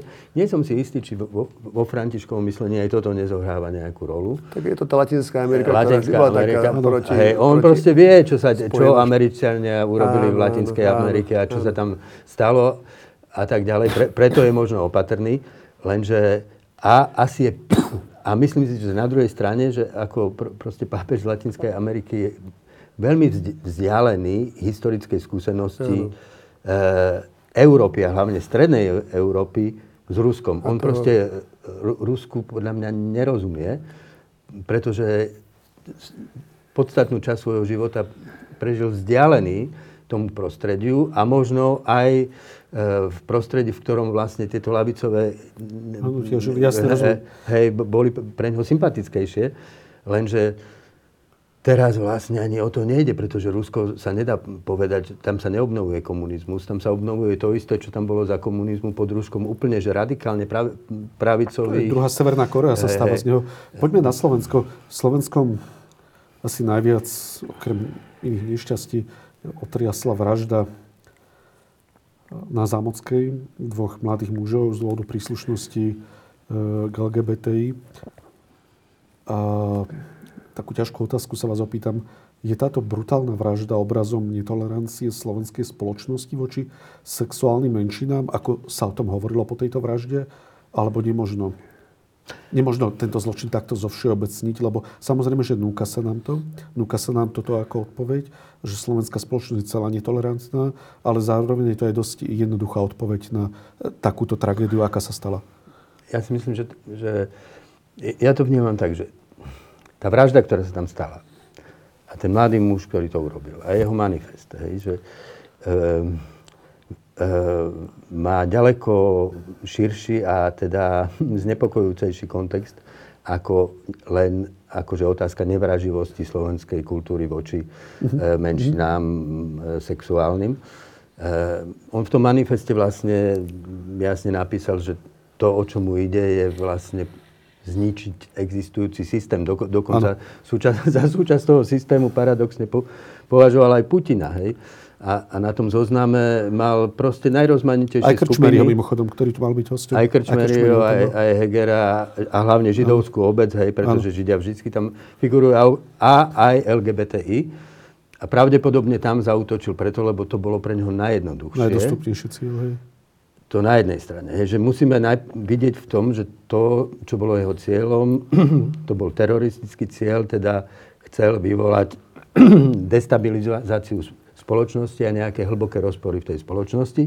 Čo treba povedať, že sa z dnešného pohľadu zdá, že sa mu to do istej miery podarilo. Ale to, čo nasledovalo potom, odhaluje aj proste tú skutočnosť, že e, sa tá verejná, ten verejný diskurs akože e, na Slovensku vyjavil to, že tu istá netolerancia až agresivita voči tým sexuálnym menšinám naozaj je. Najprv to spôsobili vlastne, hej, tí nami, naši známi politici, no však ten náš najhlavnejší sa vyjadril, že som, nie ten dal hneď status, Hetero. že som, som hetero, som živý, som hetero, som živý a nehambím sa za to. hej. Alebo som muž, alebo niečo také. Nie som hetero, som, som- živý, aha, vieš. živý. Tí dvaja boli mŕtvi. Áno. To bolo niečo je tak strašné, že to napísal. Igor Matovič to napísal. No. ale potom sa pridávali ďalší a ďalší. No a potom, samozrejme, tieto, rea- myslím, že to hlavne spustili tie reakcie politikov. Potom sa začalo to vyhrocovanie na obidvoch stranách. Hej, že potom aj tí ľudia citliví ku komunite LGBTI a právam začali čím ďalej tým viac vnímať kresťanstvo ako také, ako nepriateľskú kultúru voči LGBTI komunite. E, dokonca som si prečítal článok v aktualitách, kde autor napísal, že ten 18-ročný chlapec, e, ten vrah, e, že bol kresťanom, hoci už vtedy bolo známe, že v tom manifeste dvakrát napísal, že je ateista. On sa zriekol Či, čiže, čiže už akože sa to začalo tak čierno-bielo popularizovať. No a potom, potom sa, podľa mňa, to bola pro, z môjho pohľadu hrozná vec, čo urobil pán biskup Oroš, hej, v tom obežníku, kde proste napísal, že tí dvaja zavraždení chlapci neboli nevinnou obeťou. No to proste... Čiže... A ja som naozaj vtedy, keď sa to stalo, však to sa stalo nedaleko odtiaľ, ako bývame. My sme, my sme práve mali taký, na návštevu takú kamarátku a zrazu sme počuli vrtulníky. A keď sme ju išli odprevodiť, tak tam už boli pásky a vtedy sa hovorilo o tej verzii, hej, teda prvá verzia bola, že to bolo zo žiarlivosti, sa tam niekto zastrelil. No ale čo skoro sme sa tu dozvedeli, že čo sa stalo, tak ja som si vtedy vravel, že fú, tak toto je prelom. Že myslím si, že... A myslel som si naozaj v tej chvíli, že toto je pre Slovensku začiatok citlivenia, uh-huh. že ľudia k tomu citlivajú, že zrazu budú, budú s oveľa väčšou úctou a pokorou sa stavať k tomu, že tak musíme naozaj začať vnímať tú komunitu, vnímať to, že sú v niečom, ako že sú tu tie nenávisné prejavy od nejakých skupín že potrebujú vlastne nejaké to budovanie bezpečného prostredia v komunite. No ale potom to, čo sa stalo, bol práve opak. Ja som potom na niekoľkých rôznych príležitostiach, kde sme hovorili o tom, že treba akože viesť dialog medzi tými dvoma stranami, tak som vlastne na, na svoje nemilé prekvapenie zistil, že tých ľudí, ktorí sú na obidvoch stranách ochotní viesť nejaký dialog, je, je, zdá sa stále menej a menej. Na druhej strane je pravda, že sa vynorili nové skupiny aktivity, ktoré teda si uvedomujú, že, že nie, nie je inej cesty v budúcnosti, ako že sa za, začne o tejto veci rozprávať, začne sa viesť dialog mm-hmm. tých všetkých strán. Ale, ale no, vnímam to tak, že ten samotný útok, akože to bol teroristický čin, ktorý smeroval ďalej, niekde inde. E, nie len na. LGBT komunitu. Ale to, čo sa potom udialo následne, ukázalo, že Slovensko je v tomto uh-huh. uh, určite veľmi veľká časť Slovenska, alebo teda minimálne polovica uh-huh. hej, tej populácie, že keď to si sledoval na Facebooku, tie výlevy, to... Hrozné to bolo. Robert, no. ty si ako arcibiskup písal tiež obežníky interné pre kniazov. Alebo je to niečo štandardné, čo robí arcibiskupy? štandardné, lebo tým sa píšu také informácie. Čo je cieľ? Prepač, to sa chcem opýtať vlastne. Áno, cieľ je taká, skôr také, také oznámenie, že čo nás čaká, teda povedzme, ak sú nejaké presuny kňazov z miesta na miesto, mm-hmm. niekto, kto zomrel, tak sa upozorní, že pamätajte mm-hmm. na neho, ak nejaká zbierka alebo niečo, čo sa bude, nejaká oslava, púť. To sú to, taký, to, to je ako obežník, ako taký ozná, oznámnik skorej. Mm-hmm a do toho biskup teda píše na, prvom, na prvej strane také svoje pozbudenie alebo nejaké duchovné slovo. Čiže nepasovalo to tam jednoducho. Ak sa aj povie, že to bol taj, nejaký tajný obežník, to nemá, to nie je. to je jedno, ale, kto by sa o to zaujímal, ale veď konec koncov to je vnútor, tak, že sa to rozpošle kňazom, ale keď to kňaz dá čítať ľuďom, tak tam nie je čo dá čítať tým ľuďom z toho, lebo to je také... A jedna, dva, prepáč, no. 5 kňazov mi to poslalo hneď no, screenshoty, takže to asi tak, tak ďalej. Ja sa chcem opýtať, že s odstupom času trošku, veď vlastne tvoj nástupca, ehm, on spochybnil ako keby vinu, alebo ako keby on spochybnil eh, vinu páchateľa a vyjadroval sa o obetiach veľmi neprimeraným spôsobom, keď to mám diplomaticky teda vyjadriť. Ty si myslíš, že čo bolo jeho cieľom? Už sa o tom veľa rozprávalo, ale Hovorí sa povedal o tom, o tom že e, on to napísal do obežníku, preto som sa ťa na obežník pýtal, že čo vlastne chcel svojim kňazom povedať, aké posolstvo im chcel vyslať, že čo bolo cieľom e, zapracovať takéto vety do obežníku, ktorý bol interný. Nerozumel som ani, aby som povedal, si to pozrel pre istotu, aby som nerozprával o niečom, čo som nečítal. On to tak začínalo skorej tak duchovne v tom, lebo e, v novembri býva vždy v Trnave také, také obdobie 9 dní takých, takých duchovných stretnutí s Máriou. To je taký mariánsky 9-dňový týždeň vraj teda tak hovorí sa, že tá záchrana od, od moru, boli, bol pred nejakých 200 rokmi a na pamiatku toho to stále pokračuje. Takže s tým začal. Mm-hmm. A potom sa presunulo k tomu, že taká divná doba je, aká komplikovaná, teda ako, že morálny chaos a to bol ďalší ostav. A, a potom skočil na to, že no a teda aj také niečo tu máme ako na tej zámockej a tie obete sa vypisujú, aké to boli obete a nevinné, ale dovie, či a, a, a začína tam tá konšpirácia. To už je absurdné. To už je absurdné. Nebolo to treba, ne, lebo to ani vôbec tam nepasovalo. Jednoducho, keby sa vystrihol tú, tú časť, teda túto časť, tak by to mohol ten obežník byť normálne len uvedený tak, ako že čo sa týka tým, toho novembra, na ktorý bol napísaný, že čo, sa bude, čo, čo v tej Trnave prebehne. Neviem, prečo to silou mocou takto cítil, to nie je otázka pre mňa. Prečo to tam musel dať, keď už bolo všetko akéby utíšené. A on vlastne tu extrémne rozvíril A nie len to, on to vlastne posunul naozaj, keďže arcibiskup si musí uvedomiť, že to je, on zastupuje tá, tú, to cirkevné spoločenstvo, ako keby chcel povedať, takto rozmýšľame. Že my presne, to je problém. To je presne že problém. my uvažujeme o, o tej vinnosti stále tých, ktorí sú no. iní a morálne iní a oni dovie, čo všetko robia a ešte aj drogy tam a policajti to nevyšetrovali, lebo boli krytí. A tam je ešte aj iný problém, že keby to bolo, a to tým vôbec neospravedlňujem, absolútne nie, e, keby to bolo, že nešťastné vyjadrenie, nepochopené, že Zuzana Čaputová je hriech, Anton Staholec je no, eštebák a x iných výrokov, že, že to je ako keby celá áno, šnúra áno. A teda tým pádom vyjadrení. sa povie, že církev tiež má na krv rukách, lebo však teda takto rozprávať. Dobre, ale rozmýšľajú takto bežne biskupy? Ale nie, no však, ale problém je, že keď to biskup povie, no tak to je no. jasné. To je ako keď, by, keď niečo povie prezident, prezident alebo premiér, tak je to ako keby hovorila to vláda, ako by to hovoril štát. Dobre, ale inak sa ťa opýtam, je takéto uvažovanie o LGBTI trendom medzi katolíkmi alebo medzi klérom, ale aj medzi nami lajkmi, myslím, alebo ty si ty to poznáš znútra najviac z nás. Ako to ty vnímaš? Nie. Alebo je to skôr také ojedinelé, že naozaj je to arcibiskup Oroš, ktorý... Nie, nie LGBT a homosexualita nie je to hlavnou témou v církvi a kresťanstve ako takom v tomto zmysle. Teda, že to, to nehovoríme. Nehovoríme ale... inšie, ale teda tým sa musíme stále zaoberať. Také podsunutie troška to je, že hovoríme o tom.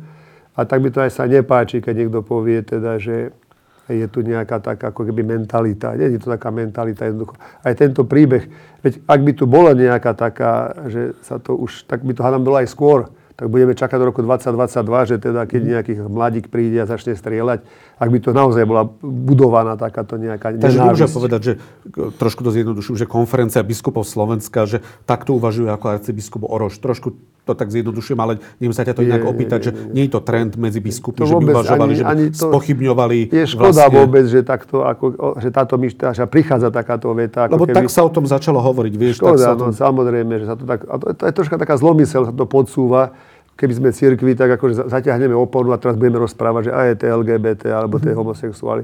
Ako to nie. V podstate e, my sa snažíme, konec koncov aj tí kniazy, a ja som sa stretol s prípadom homosexuality, a snažíme sa pozbudiť ako v tom priestore toho osobného stretnutia. Toho človeka neponižujeme, no možno sa nájdú aj takí, ktorí, sa, ktorí teda budú ho kárať a, a na liečenie chodia, ale skôr sa snažíme pozbudiť toho dotyčného, alebo tú, tú ženu, alebo už, aby sa teda snažil ten život žiť čo najčestnejšie, naj, naj, ako, aby naozaj to bolo niečo, čím chce budovať svoj život bez toho, lebo niekedy problém je aj opačný, že by to prípada troška také, ako keby aj zo strany LGBT alebo teda tých Pride pochodov, že tam oblečenie len tak, ako, že taká, je to taká troška ako taká, nie že výzva, neviem na to také dobré slovo nájsť. Provokácia? Taká provokácia, no, mnoho razy je taká provokácia, že no tak, čo si na to myslíš? Ale ja nechcem žiť, byť vyprovokovaný k tomu, že tak niekto príde po ulici a zastaví ma, ja som homosexuál a ty čo o tom myslíš? Takto sa nežije, normálne sa, sa takýmto spôsobom Jasne. neatakujeme. Takže nás... A toto v cirkvi, teda, toto chcem povedať, že, že teda toto nie, ak sa to aj chce riešiť, tak sa to chce riešiť distingovanie, slušne, ak sa o tom aj rozpráva. Nikdy, nikdy som nezažil, že by v priestore biskupovaní kňazov e, sme, sme nejako tak o, o, s odporom alebo s nejakým nejako Je to dôležité povedať, lebo v Ázii je niekoľko biskupov a ľudia ne, zvonka do toho nevidia, ne, zvlášť možno, čo sú vzdialenejšie cirkvi. Ale ešte sa poslednú zapýtam, keď Daniel slovo, lebo viem, že veľmi už chceš niečo povedať, prepáč, ale poslednú vec, že e, teda názory biskupa, arcibiskupa Oroša sú skôr anomáliou v cirkvi? Sú jeho, takto to povedzme, sú jeho. Ja som nečítal nikde, alebo nevnímal som, že by nejakomu potichučky biskupy búchali po pleci, že dobre to napísali. Skôr bol napomenutý. Skôr sa mi, mám taký pocit, áno, že sa z toho, že teda aj sa od toho odtiahli. Možno, že skôr aj to skôr prekvapilo, lebo to neočakávali od neho. Neočakávali to, pretože tak tie veci nepúšťajú do sveta. Však koniec koncov arcibiskup Zvolenský mal teda omšu. Dobre, vyčítajú mu, že tam pridal do toho aj tých, e, tých zranených, tých zranených, ale dobre, no tak to, ale, ale mal tú omšu teda a že nepovedal LGBT ale bola jednoznačne povedaná za tých, ktorí boli zastrelení na Zámockej. No, niekedy sa až príliš veľa chce, ako keby, neviem teraz. Bol mal, ako keby sme mali v kostole potom mať povešané aj, aj, aj dúhové zástavky. Že pre, pre, ako si, nemôžeme až tak ďaleko ísť, lebo niekedy mi takto príde, takú dobrú mi jeden český novinár hovorí, že Problém je, že keď sa chce všetko, nedosiahne sa nič. Áno, áno, to je tak, jak v manželstve. Skoro trošku to áno. odľahčím. Daniel, nech sa páči. No, ja chcem povedať to, to že Roman samotný to vlastne vravel, že, že on mal, mal ten pocit, že za posledné roky, ja neviem, 4 alebo 3. Roman, majiteľ posledný- teplárne, myslíš? Áno, Áno, majiteľ majiteľ tepl- teplárne, teplárne, že, ktorý dostal aj bi- bielu vranu vlastne, aj za to, že, lebo on vlastne v tom celom konflikte, aj počas toho, čo sa diali te, tieto Mhm, diskurzy, tak on pôsobil naozaj upokojujúco a zmierujúco, úplne super, hej. No a on povedal, Ja že, na titulke týždňa tento. že, že, že, že vlastne on má ten pocit, že za tie posledné 3-4 roky, že sa tá situácia akože e, teda pohľadu na LGBT komunity vyostrila. Že, že, že práve, že pred tými rokmi to nebolo tak, že bola ako keby oveľa väčšia taká tolerancia spoločnosti. A podľa mňa je to spôsobené tým, že že politici a, a tie kultúrne sféry našej spoločnosti si veľmi osvojili akože, že proste tento, túto stratégiu kultúrnych vojen. Mm-hmm. A keď si len, vieš, a keď si vezme, že, že tie naozaj akože verejné hlasy, veľmi hlasné, ktoré počuť zo strany cirkvi, bol dl- dlhé roky, bol farár Kufa, ktorý bol proste tlkol do, t- do tých tém veľmi mm-hmm. proste agresívnym spôsobom a teraz Oroš. Ja by som napríklad... Ale dostal zákaz tiež kufa, aj keď podľa mňa neskôr, dostal, ale dostal. dostal, ale vie, vieš, ale verejnosť vží sa do toho, že ty si nie katolík, nie, nie si vôbec e, kresťan a teraz to sleduješ. Uh-huh. A teraz na tej verejnosti sa takéto radikálne, silné, vrúcne, e, vierou podporené hlasy, hej, ako uh-huh. kufa, alebo aj ten Orož ozvu. A ešte o to horšie je, že to bol obešeník, ktorý to mal by- byť tajný, lebo to len ako navedzuje tu, ten pocit, že čo si tí kresťania ešte v skrytosti medzi sebou hovoria, čo ani na verejnosť nemá výjsť, vieš. To bolo ešte horšie v niečom, máš že, že vlastne ja keby som bol, mal tú zodpovednosť tej hierarchie, tak by som mal veľmi silnú potrebu a pocit, že tak to musíme vy, vyvážiť rovnako silným protihlasom, vieš. To, že to tá hierarchia tak sa snažila, hierarchia vystupuje, alebo tí of, oficiálni predstavitelia e, vystupujú tak, že aby čo najmenej povedali, hej. E, a v, tejto situácii to bolo strašne potrebné. E, takže, takže si myslím, že, že naozaj tá situácia sa v posledných rokoch zhoršuje. A keď si vezmeme, čo všetko sa dialo v parlamente v tom zmysle, čo sa tam všetko pohovorilo, takže to všetko určite malo vplyv na to, že tá nejaká tá skupina, ktorá sa agresívne stavia a, a vidí vlastne v tej LGBT komunity ohrozenie slovenskej nejakej konzervatívnej natúry a ohrozenie tradičnej rodiny a tak ďalej. Ja si myslím, že to je fakt pravda, že tá skupina narastá, aj ich negatívne postoje narastajú. Čiže, a, a myslím si, že církev by si to mala naliehavo uvedomiť, že toto je naša zodpovednosť teraz v tejto dobe, čeliť a postaviť sa tomu trendu. A to sa dá len tak, že tro, sa vyjde z tej ulity. Že nie- že niekto povie niečo ako orož, veľmi silné, čo proste prebehne všetkými novinami a všetci sú proste naštvaní. A potom sa ozve nejaká slabúčka odozva, taká chlácholivá zo strany akože oficiálnych predstaviteľov. A to, to bol inak deň po tej omši, čo mal Zvolenský v dome, aj s Nunciom. A tá, to, bolo, to vyšlo ale mne sa, mne, mne sa tiež nepáči, že on, takisto ako premiér Heger, tiež v, tom, tej svojej prvej reakcii, nebola to že zlá reakcia v zásade, ale sa snažil vyhnúť tomu, aby pomenoval, že to boli ľudia z LGBTI komunity. To, to sa nemôže robiť. To je proste, lebo to vy, vytvára podozrenie, že tí kresťania fakt majú s tými ľuďmi nejaký problém. Áno. Je to tak, vznikla aj iniciatíva, teda, ktorá katolíkov, teda výlučne katolíkov, ktorá hovorila, že biskup Borož nehovorí v našom mene, podpísali Áno, cez áno. 3000 ľudí. Není to veľa, nechcem to. Existuje iniciatíva napríklad Kresťania proti nenávisti. Áno, aj to, Kresťania Existujú aj také akože sekulárne organizácie, ktoré teraz naozaj až takým vedeckým spôsobom akože e, vytvárajú prostredie dialogu a snažia sa spájať vlastne tieto Áno, skupiny áno. v dialogu. Ja si myslím, že to sú trendy, ktoré treba veľmi podporovať, ale církev by tu církev, keď... Ja, ja si myslím, že, že by mala tu akože vystupovať razantnejšie a Mhm. teda ústretovejšie voči tej komunite. Ty si to myslíš tiež, Robert? Tak toto, aj čo hovorí Daniel, neviem, čo znamená razantnejšie a ústretovejšie nakoniec. Ja však teda, aj keď už 10 rokov, 11 rokov nie som tak v strede diania, ale za ten čas 30 rokov predchádzajúcich nejakým spôsobom som si nevšimol, že by sme tak nejako, toto je dobrá myšlienka, áno, že nejako pokútne a potichučky a listami, ktoré nedaj Bože potom vyjdú na svetlo Bože a, a budú nám robiť hambu. Nič také nikdy nebolo.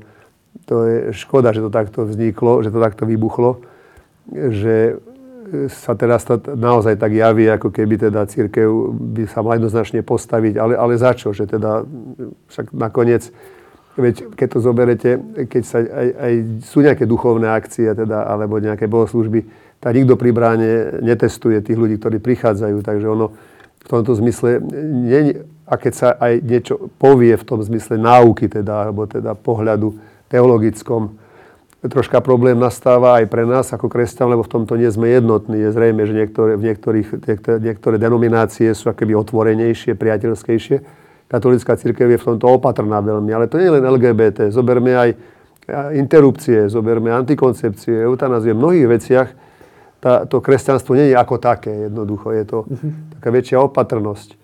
Je zrejme, že ako, to, ako nabiehajú tieto témy a jedna po druhej prichádzajú. Však na začiatku to ešte bol, a rozvody, aký bol problém pre, pre církev katolícku, na keď hovoríme o, o nemanželských deťoch, dajme tomu, alebo teda o ženách a všetko to tak prichádza a nejakým spôsobom to všetko, čo sa teraz deje, má byť vťahnuté do toho takého morálneho hodnotenia toho duchovného. Lebo aj keď my hovoríme o slobode človeka, ale čo to znamená, že ten individualizmus čo bude? Že ja takto chcem žiť a ty, a, a ty nemáš do toho čo povedať?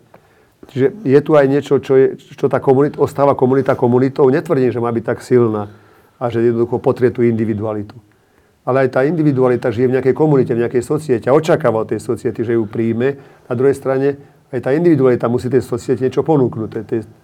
A toto, toto ja cítim, že zatiaľ to samozrejme nie je nejako prepracované v katolíckej cirkvi. To, to nie je len tento problém, že LGBT, a teda, že, že v rámci tej náuky, teda priamo katolíckej, že sa oni cítia byť neprijatí, lebo čo? Lebo nie sú sobáše, teda ako, ako nebudú sobášení. Napríklad. Alebo, alebo že v katechizme, že je to zvrátené, napríklad, že homosexualisti... To, áno, toto, treba, to sú, áno, toto sú veci, veci ktoré, ktoré treba prepracovať. Áno, hovorí sa o tom, že sexuálny akt je teda previnením jednoducho, lebo sexuálny akt má byť určený mužovi a ženia. Teda. Ale je to problém, že no. pokiaľ napríklad, prepáč, jednu drobnú vsúku, že pokiaľ napríklad by katolická církev vnímala homosexualistik ako nejaké postihnutie napríklad, alebo ako niečo, tak potom to, pokiaľ to tá katolická církev vníma, alebo aj iné kresťanské církvy, tak potom eh, ona odporúča, aby ľudia žili v priateľskom vzťahu napríklad, eh, keď chcú, ale prečo potom nevníma aj sexuálny styk ako súčasť toho postihnutia a nie k nemu milosrdnejšie, lebo celé sa to ako keby redukuje len na ten sexuálny styk. Nedávno tu sedeli dvaja kňazi, s ktorými som hovoril o tom asi pred mesiacom a ktorých som sa pýtal, že to naozaj chcete povedať dvom 25-ročným ľuďom, že majú žiť v priateľskom vzťahu a bez sexu.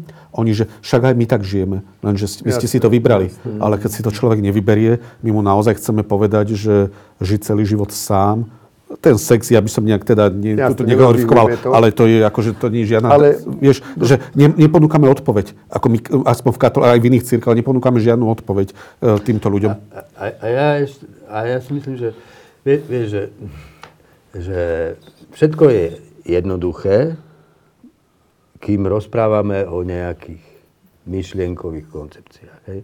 Ale keď stretneš konkrétneho človeka, ktorý ti porozpráva príbeh, ako, ako vlastne v dospievaní zistil, že má inú orientáciu, ako sa s tým vyrovnával, ktorý zároveň nejakým spôsobom si osvojil vieru a žije v tej viere. A teraz ty zistíš, že to je človek, ktorý e, proste prežíva trojnásobné vylúčenie, osamotenie. Hej? Že najprv e, sa musí vyrovnať s tým, že to, čo je v spoločnosti považované za ten bežný príbeh človeka, že to už pre neho není prístupné, je iný. Hej? Je iný, je naozaj menšinou a ešte nepríjmanou v tej kultúre menšinou. Potom ale zistí, že ani v cirkvi není príjmaný. Vieš, mm-hmm. že, e, a to je hrozne dôležité. A to, že či je alebo není príjmaný, sa vlastne vytvára tou atmosférou. Ako sa o, o tých veciach tam hovorí. Ako sa, sa k nemu chová kňaz, ako sa k nemu chovajú ostatní veriacia. A to prijatie je najdôležitejšie u rodičov. Ja si myslím, že e, to najhoršie, čo môže spôsobovať taký zjednodušený, neinformovaný, akože kresťanský, konzervatívny prístup k otázke homosexuálnej orientácii, teraz hovorím o tej, ktorá je tomu človeku daná, ktorú si nevyvolil a skoro sa musí vyrovnať, je to, či ho príjmu jeho rodičia. A keď tí rodičia žijú v prostredí, ktoré ich vedie k tomu, že ak ich dieťa proste má takú orientáciu, tak vlastne z akejsi vnútornej povinnosti svojej viery ho odmietajú. Tak toto je to najhoršie, čo sa ano. deje. Lebo to, čo potrebujú ľudia s inou orientáciou najviac, je proste objatie prijatie tých svojich najbližších rodičov. Keď ich príjmú rodičia, tak to šíria na tú ďalšiu rodinu. A čo je vlastne spoločnosť? No, tak to je, spoločnosť je zložená z týchto vzťahov rodina, Áno, rodin, a tý, tak sa mení kultúra. A tu si myslím, že tá církev môže zohrať vo, svojho, vo svojej pastorácii. názoru. No. E, mne to tak príde taký, taký ako bezbrehý optimizmus. Ja neviem, že do akej miery, či naozaj až tak církevná náuka ovplyvňuje, povedzme, mysle, až tak ovplyvňuje myslenie rodičov, že by neboli teda ochotní prijať to dieťa. Čo keď ten otec chce mať tiež vnúka, dajme tomu, a teraz ten syn je, je homosexuál. Neviem, či to církevná náuka ho k tomu... Ako, ja sa s tým stretávam, máš pravdu. Aj, a napríklad aj v tých kresťanských si kázne farára Kufu. A vieš, koľko takých Jasné. podobných kufov no, ale takých vždy bude. To nikdy nezmeníme, to, to vždy budú takéto radikály. Všade vždy boli, aj budú. Lebo nakoniec stretávam sa s tým, povedzme, v rodinách, kde, aj v kresťanských, ale teda aj katolíckých, kde, kde je, je, teda prípad, že či už dievča alebo chlapec, že teda sú homosexuáli. A tá, no isté, že to nikdy nie je ľahké to prijať. No nehovorme si napríklad, ty máš teda deti, my, aj ty máš teda, že ako by to bolo, keby ti syn povedal, že teda našiel som si chlapca a budem s ním. No, ty, akože, teraz trocha filozofujeme, lebo nikde v tej situácii nie sme. Ona to je, to je ťažká situácia aj pre toho rodiča. Či je veriaci, či neveriaci. Ja si nemyslím, že neveriaci sa si tak vysporiadajú bájočko, že im to nevadí. Lebo tiež majú určitú svoju, keby som povedal, nejakú vnútornú štruktúru tiež. Narodili sa v nejakej rodine, však ináč by sa nemohli narodiť keby nemali rodičov. Očakávania. Očakávania, že to všetko je nejako tak, neviem, že či to len to náboženstvo robí, to je také troška nešťastne povedané, že keby nebolo náboženstva. Náboženstvo tu môže pomáhať, alebo môže vytvárať problémy alebo až škodiť. Hej, že ale náboženstvo ti nepovie, že, že vyžen toho syna, že zni, ako vyhoď ho, zniž ho. Skôr sa mi zdá, a to chcem práve povedať, že to náboženstvo, ja som to optimista v tomto, že skorej tú matku, ktorá je veriaca, privedie k tomu, aby, aby to dieťa prijala ako svoje dieťa. Lebo ja sa s tým stretol, keď by tá, tá žena hovorí, povedzme, áno, môj syn je homosexuál, ale je to môj syn. Mm-hmm. No však... Čiže, a, a, to, a to, toto je niečo, no to... čo, čo v sebe našla. Nie, že teda ja som veriaca a teda zmizne mi z očí, lebo toto je troška taká, taká fabulácia povedať, že keby to náboženstvo ináč postavilo, tak by to ľahšie, ľahšie sa prijali. To je tak osobná vec, nervy. Chlapi, povedzme si oprímne, to vôbec nemá z náboženstvo. Možno, že náboženstvo tam nejakým spôsobom funguje. Akože niečo môže byť, že teda, ale tá štruktúra toho vzťahu muža, teda rodičov a k deťom, mm-hmm. není náboženská. No je vyslovene prirodzená. Vieš čo, tu, tu sa možno dotýkame akože základných dvoch ar- archetypov akože e, e, zbožnosti, hej? Že jeden, a t- s tým sa stretáme v Evangeliu, hej? že na jednej strane tam proste máš reprezentantov náboženstva zákona, hej? kde je proste celý život popísaný, čo sa smie, čo sa nesmie, hej? farizejské hnutie to doviedlo do dokonalosti. Ano. A celý príbeh Evanielia je vlastne o istej zrážke tejto zbožnosti s Ježišovou zbožnosťou, ktorá bola zbožnosťou, ktorá sa ujímala práve tých, ktorí boli vylúčení, ktorí boli vlastne odmietnutí týmto zákonom zbožných. Hej? A, a bolo to vlastne zbožnosť milosti, pochopenia tých ľudí a uvedenia tých, ktorí boli na okraji do srdca toho spoločenstva, tej komunity. Však Ježišovi vyčítali, že bol priateľom solníkov a hriešnikov. Hej. A, no a toto sa deje podľa mňa tu stále, ale ja sa bojím a naozaj mám ten pocit, tak tvár súčasného kresťanstva, aspoň tak, tak ako ho vidno na verejnosti, tými, ktorí nie sú zainteresovaní do nejakých komunít, v ktorých by mohli zažiť nie, niečo iné, je skôr tvárou toho zákonického náboženstva a tu sa to tiež prejavuje. A, a no. druhá vec je, že, a tým to, ak dovolíte, uzavriem, že mnoho gejové lezieb, s ktorými sa poznám osobne, alebo robím s nimi rozhovory, tak mi povedia, že, ktorí nie sú z kresťanského prostredia, že keď som naozaj sa zoznámila s kresťanmi bližšie, praktizujúcimi, tak som zistila, že, alebo zistil, že nikdy nejako neublížil, že sa bol prijatý, že je to často skôr vecou kultúry, alebo je to možno, že skôr niektorých kazateľov, ako sme spomínali Maroša Kufa alebo niektorým, ale že som sa vždy skôr stretával s prijatím.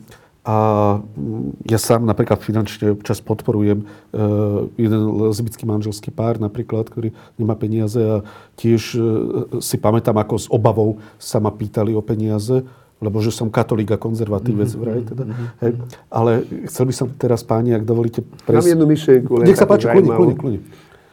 Ako teraz mám Daniela rád, ale budem proti nemu teraz. Kľudne ak to náboženstvo, je, také, ak to náboženstvo je tak silné, ako to je možné, že 300 tisíc ľudí sa odhlásilo?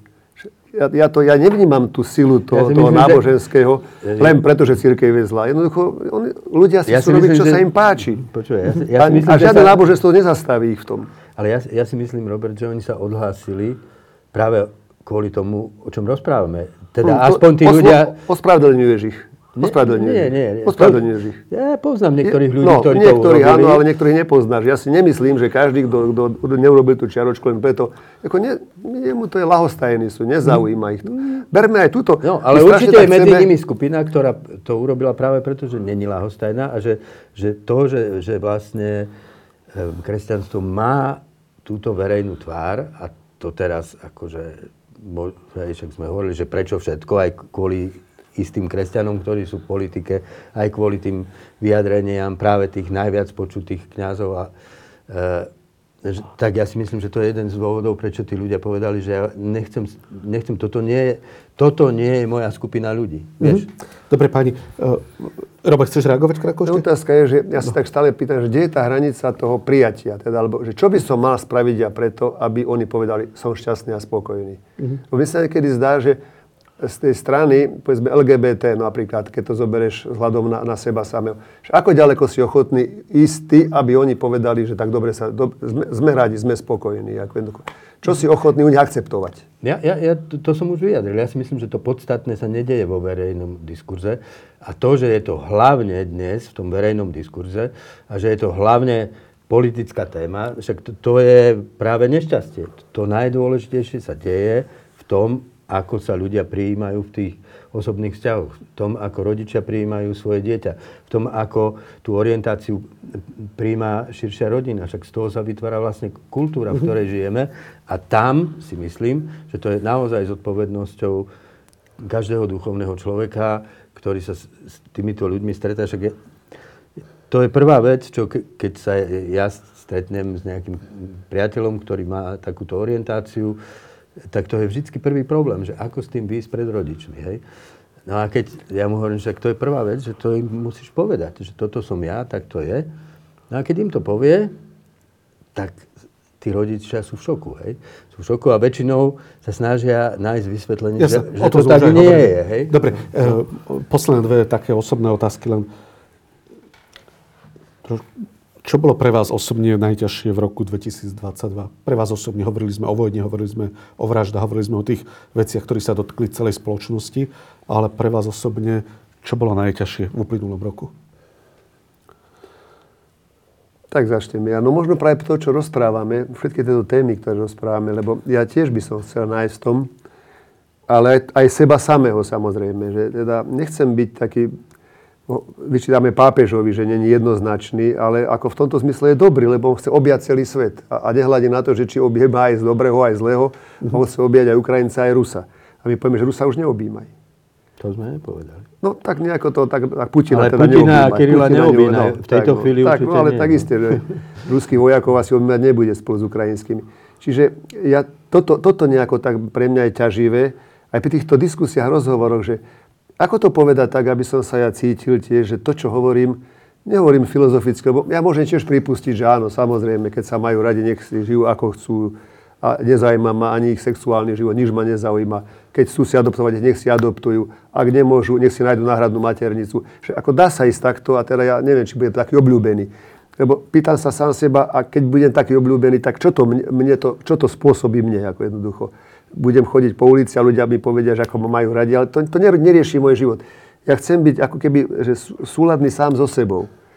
A v tomto sa chcem nájsť. A toto je to ťažké, s tým bojujem, lebo toľko tých tém nabieha a ja nechcem všetkému len prikyvovať, lebo akože teda dobre, keď to svet, do, keď takto ľudia žijú a to donáša, lebo my síce hovoríme dosť jednoducho, ale tu nabiehajú ešte ďalšie a ďalšie problémy, jednoducho tie tranzície, pravda, premeny, muž, žena, žena, muž a toľko toho začína byť. Teraz, teraz čítam ďalej, že zamrazovanie spermy, alebo sa budú a veľa vecí takých je, čo, čo mne vyráža dých. Skoro by som až povedal, že prichádza doba, keď musím byť ticho asi. A čaká sa to vyvinie samé. Ale teda, že toto je niečo... Takže že... byť v súlade sám so sebou bolo to najťažšie pre teba v roku 2022? Hľadať, hľadať toho, toho súladu, súladu aby som zároveň aj v tom svete mohol byť, vystúpiť, stretnúť sa s ľuďmi, neuraziť ich, neponížiť ich, ale zároveň, aby som nebol taký, že všetko budem v ústretí. Aby ste ma mali radi, tak ja, ja, ja so všetkým súhlasím, čo hovoríte a robíte. Ja chcel by som, lebo a ja si to aj voči sebe uvedomujem, že takto nemôžem existovať. Že aj ja, a ja sám sebou musím bojovať. Že toto je niečo také... Aj pán Václav Havel má peknú vetu, že nerob kompromisy sám so sebou, lebo si jediné, čo máš, tak možno, no, že aj asi toto takto je, sa to dá inými slovami. To je tá výzva. A kým sa na to Daniela opýtam, tak ja som ťa včera videl tretíkrát, e, prvýkrát pri pápežovi, druhýkrát verejne slúži Svetu Ošu, keď si, alebo bohoslužbu, keď si pochoval oca pani prezidentky. A včera som ťa ale videl v takej veľkej sláve v úvodzovkách e, medzi biskupmi, asi polovičkou konferencie biskupov Slovenska. Tam bolo včera desiatky kňazov e, na Svetej Omši na pohrebe profesora Krčmeryho a sedel si vedľa biskupov po pravici aj po lavici, nebol si niekde na kraji vzadu, ale priamo vpredu si bol, teda pri bohostánku. A tá moja otázka na teba je, že cítiš sa už prijatý? V cirkvi znova? No to je Biskupy, to, čo, o čom hovoríme. Spolu, bratmi? Ako keby mi tá inštitúcia, to nesmiem ani povedať náhlas, lebo Môžeš. tak Nepočúva nás nikto, takže v pohode. Kľudne nepočuje nikto.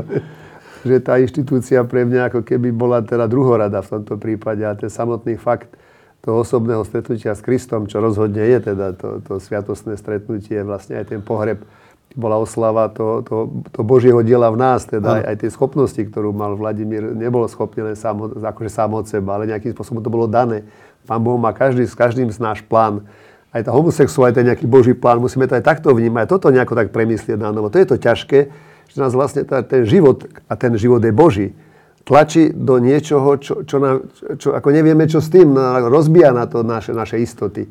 A to je dobré, lebo potom už nám naozaj nič nezostáva, len, len roz, meditovať, rozmýšľať. A, a ja teda, v tomto, tá, tá otázka je dobre postavená, že aj keď som medzi nimi, a mal by som sa cítiť ako, že, že kolegiálny, lebo to je kolegium, ale za tých 10 rokov žijeme svoje životy. Ja viem, že nejako tak, že ontologicky tam bytosne tam patrím, lebo ja som tiež teda biskup ako oni.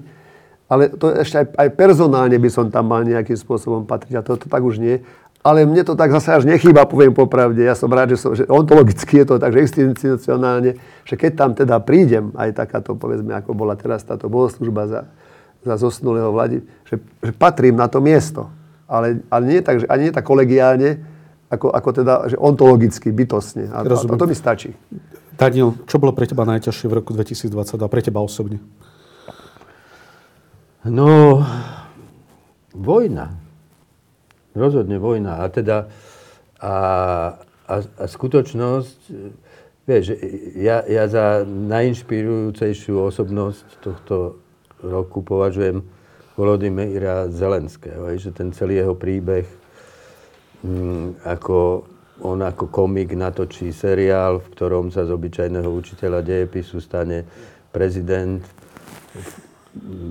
seriál, ktorý je veľmi kritický voči tomu, v akom stave tá Ukrajina je. Potom sa naozaj tým prezidentom stane len preto, aby bol konfrontovaný s drámou antických rozmerov, hej. A keď mu ponúknú Američania lietadlo, tak povie, že nepotrebuje odvoz, ale muníciu. Podľa mňa práve on je dnes človekom, na, na, na ktorého proste pleciach Eh, leží akože do veľkej miery osud, náš vlastný osud, hej. Pretože skôr ako tá vojna začala, ja som to vždycky s obávami sledoval, mm-hmm. ako sa postupne v, v tej Putinovom Rusku mení diskurs. Hej, že veď si pamätáte, že keď prišiel 89. rok, Kocáb išiel aj s Dubčekom vybaviť do Moskvy odsun ruských vojakov. Vtedy vlastne Rusko aj keď asi z nevolou mnohých, ako prijalo to, že to bola proste invázia nedovolená a, proste zmenil sa ten názor, tak ho držal Jelcin, tak ho na chvíľu prevzal Putin, ale dnes je interpretácia aj 68. roku, aj všetkých ostatných ako časti dejín toho stred, e, stredoeurópskeho priestoru, nášho priestoru, reinterpretovaná znova v prospech stalinizmu a leninizmu. Áno, áno. A inými slovami, že je tu mocnosť, ktorá zase úplne inak o nás zmýšľa. Skresľuje naše dejiny. Tá mocnosť napadla Ukrajinu. A to, čo je pre mňa najťažšie, je pocit, ktorý si uvedomujem takmer každý deň, že tam za tými hranicami proste sú ľudia v mnohom iní ako my. Hej, taký ako ten Zelenský, že oni proste naozaj s násadením života, že oni tam proste čelia tomu nepriateľovi, ktorý ohrozuje nás, celý ano. ten náš svet a vďaka ním my tu žijeme v pohode a, a žiť s týmto vedomím je pre mňa naozaj ťažké. A je to vlastne aj pre mňa výzva znovu nejak v sebe ľudský akože zhromažďovať tú odvahu, pri, byť pripravený k obeti. Hej. A ťažké pre mňa je aj to, že sa musím vyrovnať s tým, že žijem v štáte, kde polovička ľudí napriek všetkému, čo sa deje na Ukrajine, tak približne polovička ľudí je schopná e, strániť Putinovi. Vo V4 sme aj horší, bohužiaľ, v tomto, čo sa týka tohto. Je to hrozné. No, Čiže pre mňa áno. asi nič ťažšie ako toto. Dobre. Tento rok nebol. Úplne posledná otázka, páni, poprosím vás, e, keby ste to skúsili nejak tak vyjadriť, možno zrozumiteľne pre ľudí, čo ste aj doteraz boli zrozumiteľní, ale v tom, že bude tak, otázka bude možno najťažšia v tom, že Obidvaja ste kazatelia, ste kňazi, obidvaja kážete tisícom ľuďom. Od vás sa očakáva taká jedna vec, ktorá sa podľa mňa ani nedá. Aby ste v ľuďom vliali nádej.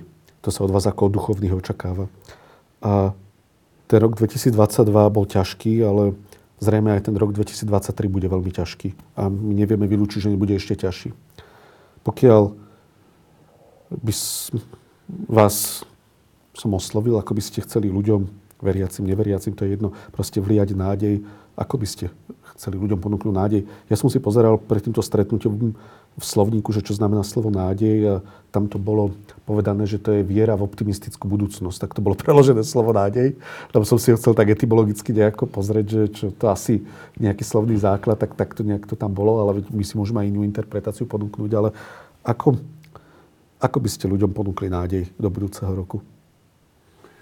Neponúkli, nech ju nemajú. Ale nie. Není to také, ako keby sme teraz chceli samozrejme, že byť taký násilný, len nám všetko bude dobre, nebojte sa. To je bolo také naivné. Treba byť troška skeptikom, aj čo, čo si Daniel povedal, naozaj je to hrozná situácia, aj vôbec to zmýšľanie našich ľudí vôbec. A všetko to, čo hovoríme, e, veľkú nádej nedáva, by som povedal. A to je aj dobre, lebo my, ako, my nechceme tu budovať naozaj len nejakú sekulárnu etiku akože človek bez Boha. Ja si, ja, teda my sme duchovní, ja verím všetci traja a verím, že aj mnohí, nás počúvať, že veria v duchovno v človeku. Čiže ne, ne, nechceme tu hovoriť o niečom, že teda však na, na, už ako bude, tak bude, však niekto prežije, iný neprežije. Ja verím, že, a to je v tom skepticizme ľudskom, lebo mne sa zdá, že ľudia si zaslúžia tú svoju skepsu ako svoju chorobu, aby potom mohli byť liečení niekým, niekým o, mnoho, o mnoho lepším, mm-hmm. ako sme my. Samozrejme, to je ten príchod Ježiša Krista, ten príchod Krista. My sme veľmi nehovorili v tomto zmysle, ale, ale jednoducho sme tu preto, že my veríme v Krista, my veríme v jeho zmrtvých stane, my veríme, že tá sila nádeje nevychádza z nás, že teda nevymyslím si to ani ja, ani ty, Daniel, že povieme, nebojte sa, vieme, čo bude. Ale v Kristovi tá nádej je, že on zvýťazil nad zlom, nad smrťou. A toto je niečo, čo chcem ja ponúknuť aj sám sebe, lebo ja teda, keď sa pozerám, ako som hovoril, že hľadanie aj seba samého, niekedy som taký, že poviem si, ale čo majú už potom, už ako, ako niekedy e, tá presila všetkého toho, čo prichádza, aj po tej morálnej, aj po tej vonkajšej teda, o, o stránke. Teda. A to sme, sme nehovorili o všelijakej tej, tej, tej to, e, energetickej kríze, ktorá tiež ako čierni naše myšlienky. Keď sa pozriete na tie správy, ktoré čítame, tie sú pesimistické. Mm-hmm. Ako keby ľudí viedli k tomu, no je zle a bude ešte horšie. Dobre, príjmime tento narratív, je nešťastný, lebo takto sa nelieči ľudstvo. Ako treba ukázať na tie, hovorili sme o Vladimírovi napríklad, a to je taký rozmer toho, tej nádeje, lebo on vlastne lieči ľudí, ktorí trpia, ktorí, ktorí, ktorí, ktorých to bolí. A on im prináša čosi Božie v podstate, lebo on aj bol človekom viery a vedel, že nevylieči celý svet, ale aspoň koľkým mohol, toľkým pomohol. Nad tým všetkým teda, možno, že je to taká doba troška, môžem povedať, tam apokalyptická, že ten svet ako sám v sebe vidíme, že keby nemal zdroje sám v sebe. Ako, mm-hmm. Že sa to bere v sebe, tá, tá zloba, tá hrôza, povedzme, toho Putina, že on, on je schopný poslať vlastných ľudí, desiatky tisícov mladých chlapov, aby, aby zahynuli. Prečo? Teraz čítam, že neuspokoja sa s tým, kým nebudú mať tie štyri oblasti, ktoré už ako, ako aj nezískali poriadne. To pre Boha živého, o to tomu ide. A, a na čomu to vlastne aj bude? A čo s tým chce robiť? To nemôže žiť v miery, pomáhať si navzájom byť a, a, mohol, a mohol pomáhať aj navzájom byť si blízky. Nie, on potrebuje zničiť, lebo to je, to je hrozná myšlienka. A toto je skeptické, lebo nejakým spôsobom to prichádza aj do myslenia našich ľudí. Áno. Ako to môžu toto schváľovať? Ako to, že, že oni, oni hovoria, že Ukrajincov sa tu sa, sa dobre žije. Bože, tak, a že na drahých autách chodia, no tak chod tam ty na tú Ukrajinu a, a poku, uvidíš, ako to tam vyzerá. Čiže toto je pre mňa, keď to tak čítam, aj politika samozrejme naša, ano. že ma to nevedie k nejakej radosti, ale, ale som veriaci, chvala Bohu, to je výhoda byť veriaci. Hm. Že na to všetko, tá nádej nie je ani moja osobná Robertova, ale nádej vlastne Kristova. Aby som tak prirovnal, v podstate, a to môže byť taká nádej pre našich ľudí, že si uvedomíte, prichádza, je teraz zima. No snehu ešte síce nemáme, ale aj ten možno bude. A pokrie krajinu. Ja som to zažil Raz som bol na jednom mieste, kde si v lese a to bolo tak nejako o februári, marci, začiatku marca a ešte bol sneh možno taký, takých 5-6 cm snehu, všetko biele. A na niektorých miestach sa už tlačili snežienky. Uh-huh. A tie snežienky, ja neviem, od, odkiaľ to oni vedia, že už je marec, že už treba sa ukázať, lebo to 8. marca už snežienky darujeme uh-huh. ženám. Keď je. A tie snežienky nejako to pretopili ten sneh. Že to je úžasné, lebo to nie je ľudské, to je Božie. Uh-huh. Jednoducho v tej prírode je niečo z toho, toho Božieho, že aj keď tá zima je, aj keď, aj keď ten sneh je tam napadnutý, všetko by povedal som, že tak, tam ešte buď tichučko. Nie, oni vedia, že už je marec, už treba ísť hore. A toto, by, toto ako nádej hovorím ľuďom, že preto aj hovorím, že dobre, tak nie sú, ako sú sekularizovaní. Ale to neznamená, že, že ten Boží duch tu stále nie je, že ten Boh nechce toho človeka oživovať, že mu nechce dávať nádej. Takže nezabudnú aj v tom budúcom roku, aspoň kedy tedy sa si možno pripomenúť, že ešte aj niečo väčšie, aj krajšie, ako sme my. A, je, a občas sa pozrieť do neba, by som povedal. Že za Markmi sa skrýva slnko, nie? Jak Zdenka Šeligová hovorila. To by som sa povedal. To, to môže byť tá nádej. Že nedajme, ne, ne, nemajme nádej v ľudí. Vidíme, že by sme kritizovali aj, aj svätého Otca, že nevie, čo kedy povedať. Ale to Treba je, o tom rozprávať. Je to tak. Čiže ani, ne, nepozerajme, že kto už, lebo to je to nebezpečenstvo, že Putin je ten Mesiáš. Alebo kto je ešte ten Mesiáš? No, Macron je ten, alebo Orbán. To je nezmysel. Že už niekto iný tu, už, bol, už je tu Mesiáš a troška nezabudnime, že naozaj tak to nebo tu je nad nami. A, a to je tá šanca aj toho takého vnútornej síly, že by sme ako tie snežienky, my sa pretopíme cez tú smrť. Ďakujem, Robert. Daniel, ako by si ty ponúkol ľuďom nádej? Abo dá sa to? Pre mňa je to stále asi rovnaké, že, že ja si myslím, že nádej e, začína v momente, keď si uvedomíme, že nie tie vonkajšie veľké dejiny, ktoré sa okolo nás dejú mocných, ale naše osobné životy a to, ako ich žijeme, dáva človeku zmysel. Hej? Že, že, pretože nádej vlastne človek potrebuje tam, kde je ohrozený zmysel jeho života. My sa príliš možno upíname a teraz sme strašne spolitizovaní. Hľadíme na proste politické dejiny, ale človek v akejkoľvek situácii sa ocitne. Môže byť aj hrozná, hej, však to vidíme teraz na Ukrajine. E, môže byť človekom nádeje, vtedy, keď žije pre to, čo ho presahuje. E, veriť v Boha znamená vlastne veriť v ten presah, ktorý dáva zmysel našej existencii v každej situácii, aj keď stojíš tvárou tvár raketám, ktoré na teba strieľajú, pretože tá je založená na tom, že je tu pravda, ktorá ma zavezuje, aby som bol pravdivý. A tá pravda je nado mnou, e, že je tu proste dobro ako láska, ktorá je výzvou k tomu, aby som kvôli láske, ak je to treba a dobrú, priniesol aj obeď svojho vlastného života. My sme práve v takej situácii. Myslím si, že nikde, možno nikdy za môjho života nebola výzva k nádeji zretelnejšie postavená. A to, ako tu nádej, napríklad dnes sú mnohí ľudia Ukrajiny dnes pred našimi očami a učia nás, nie, jej, učia nás zabudnutú múdrosť, že bez sebaobetovania. Neexistuje dobro vo svete. To je nádej, lebo nádej má zmysel iba vtedy, keď ma pohne k činu.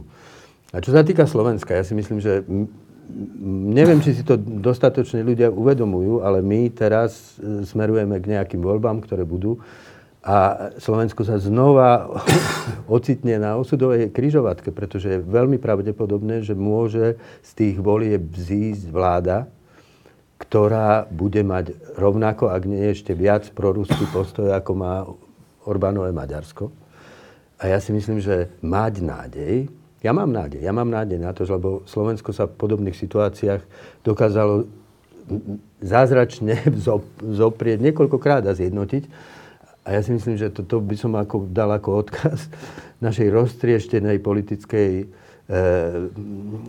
scéne demokratickej. Sme pred veľkou výzvou prekonať všetky zbytočné stranické rozpory a spojiť sa proste v jednej veľkej koalícii, ktorá tieto voľby vyhrá. Pretože to je úplne zásadné pre našu orientáciu pre našu budúcnosť ako suverenej Slovenskej republiky možno, pretože my, teraz sa to deje v úzle svetového konfliktu, mm-hmm. ktorý ohrozuje, podobne ako Ukrajincov, ohrozuje aj našu vlastnú identitu, našu vlastnú štátnosť. Však keď Putin vyhlási, že 47 miliónový národ neexistuje pre ňo, tak čo potom Aha. 6 miliónový národ s takou krátkou históriou? Prosím ťa, Robert, keby si si nalial trošku vody a chcel by som... Musíš mi naliať ja už som Dobre, tak toto. taký vysmedený, Hej. že... A chcel som si ešte na záver s vami... obyčajnú vodič. Áno, tentokrát sme šoféry. Tak páni, šťastný nový rok. Zajtra budú pozerať alebo tiež na webe týždňa e, naši čitatelia túto diskusiu, aby sme našli nádej a prajem vám, aby bol lepší ako ten minulý. Ďakujem. Verím, že to... Nádej, ktorá nás presahuje. Verím, no ja som... Minule som tu stretol na ulici oného Durindu. Mikuláša. Tak čo, rob, ro, robíte niečo? Že áno, áno, áno. Že, že, ale nikde to zatiaľ nevidím, že? No proste v tom ešte, zmysle... Ešte sú ešte pod tým snehom asi. Ešte ale, sú tým snehom. No, možno, vieš, lebo to naozaj potrebuje niečo také, ako bolo SDK proste, vieš, vtedy proti tomu mečiarizmu. Lebo keď to nedáme, tak ja neviem. Naozaj to môže, nechcem kresliť čerta na stenu, ale keď z tých voľby, volieb vzíde proste koalícia Pelegrini, Fico a povedzme Kolár, ktorý sa už možno na to aj teší, tak sa ocitneme v inej realite. Tak sa modlíme. Povedal by som to ako starý filozof, nech nám Pán Boh pomáha. Tak a s týmto sa učíme a prajeme všetkým šťastný nový rok a tešíme sa, že sa uvidíme v tom budúcom v lepšom roku. Pekný večer.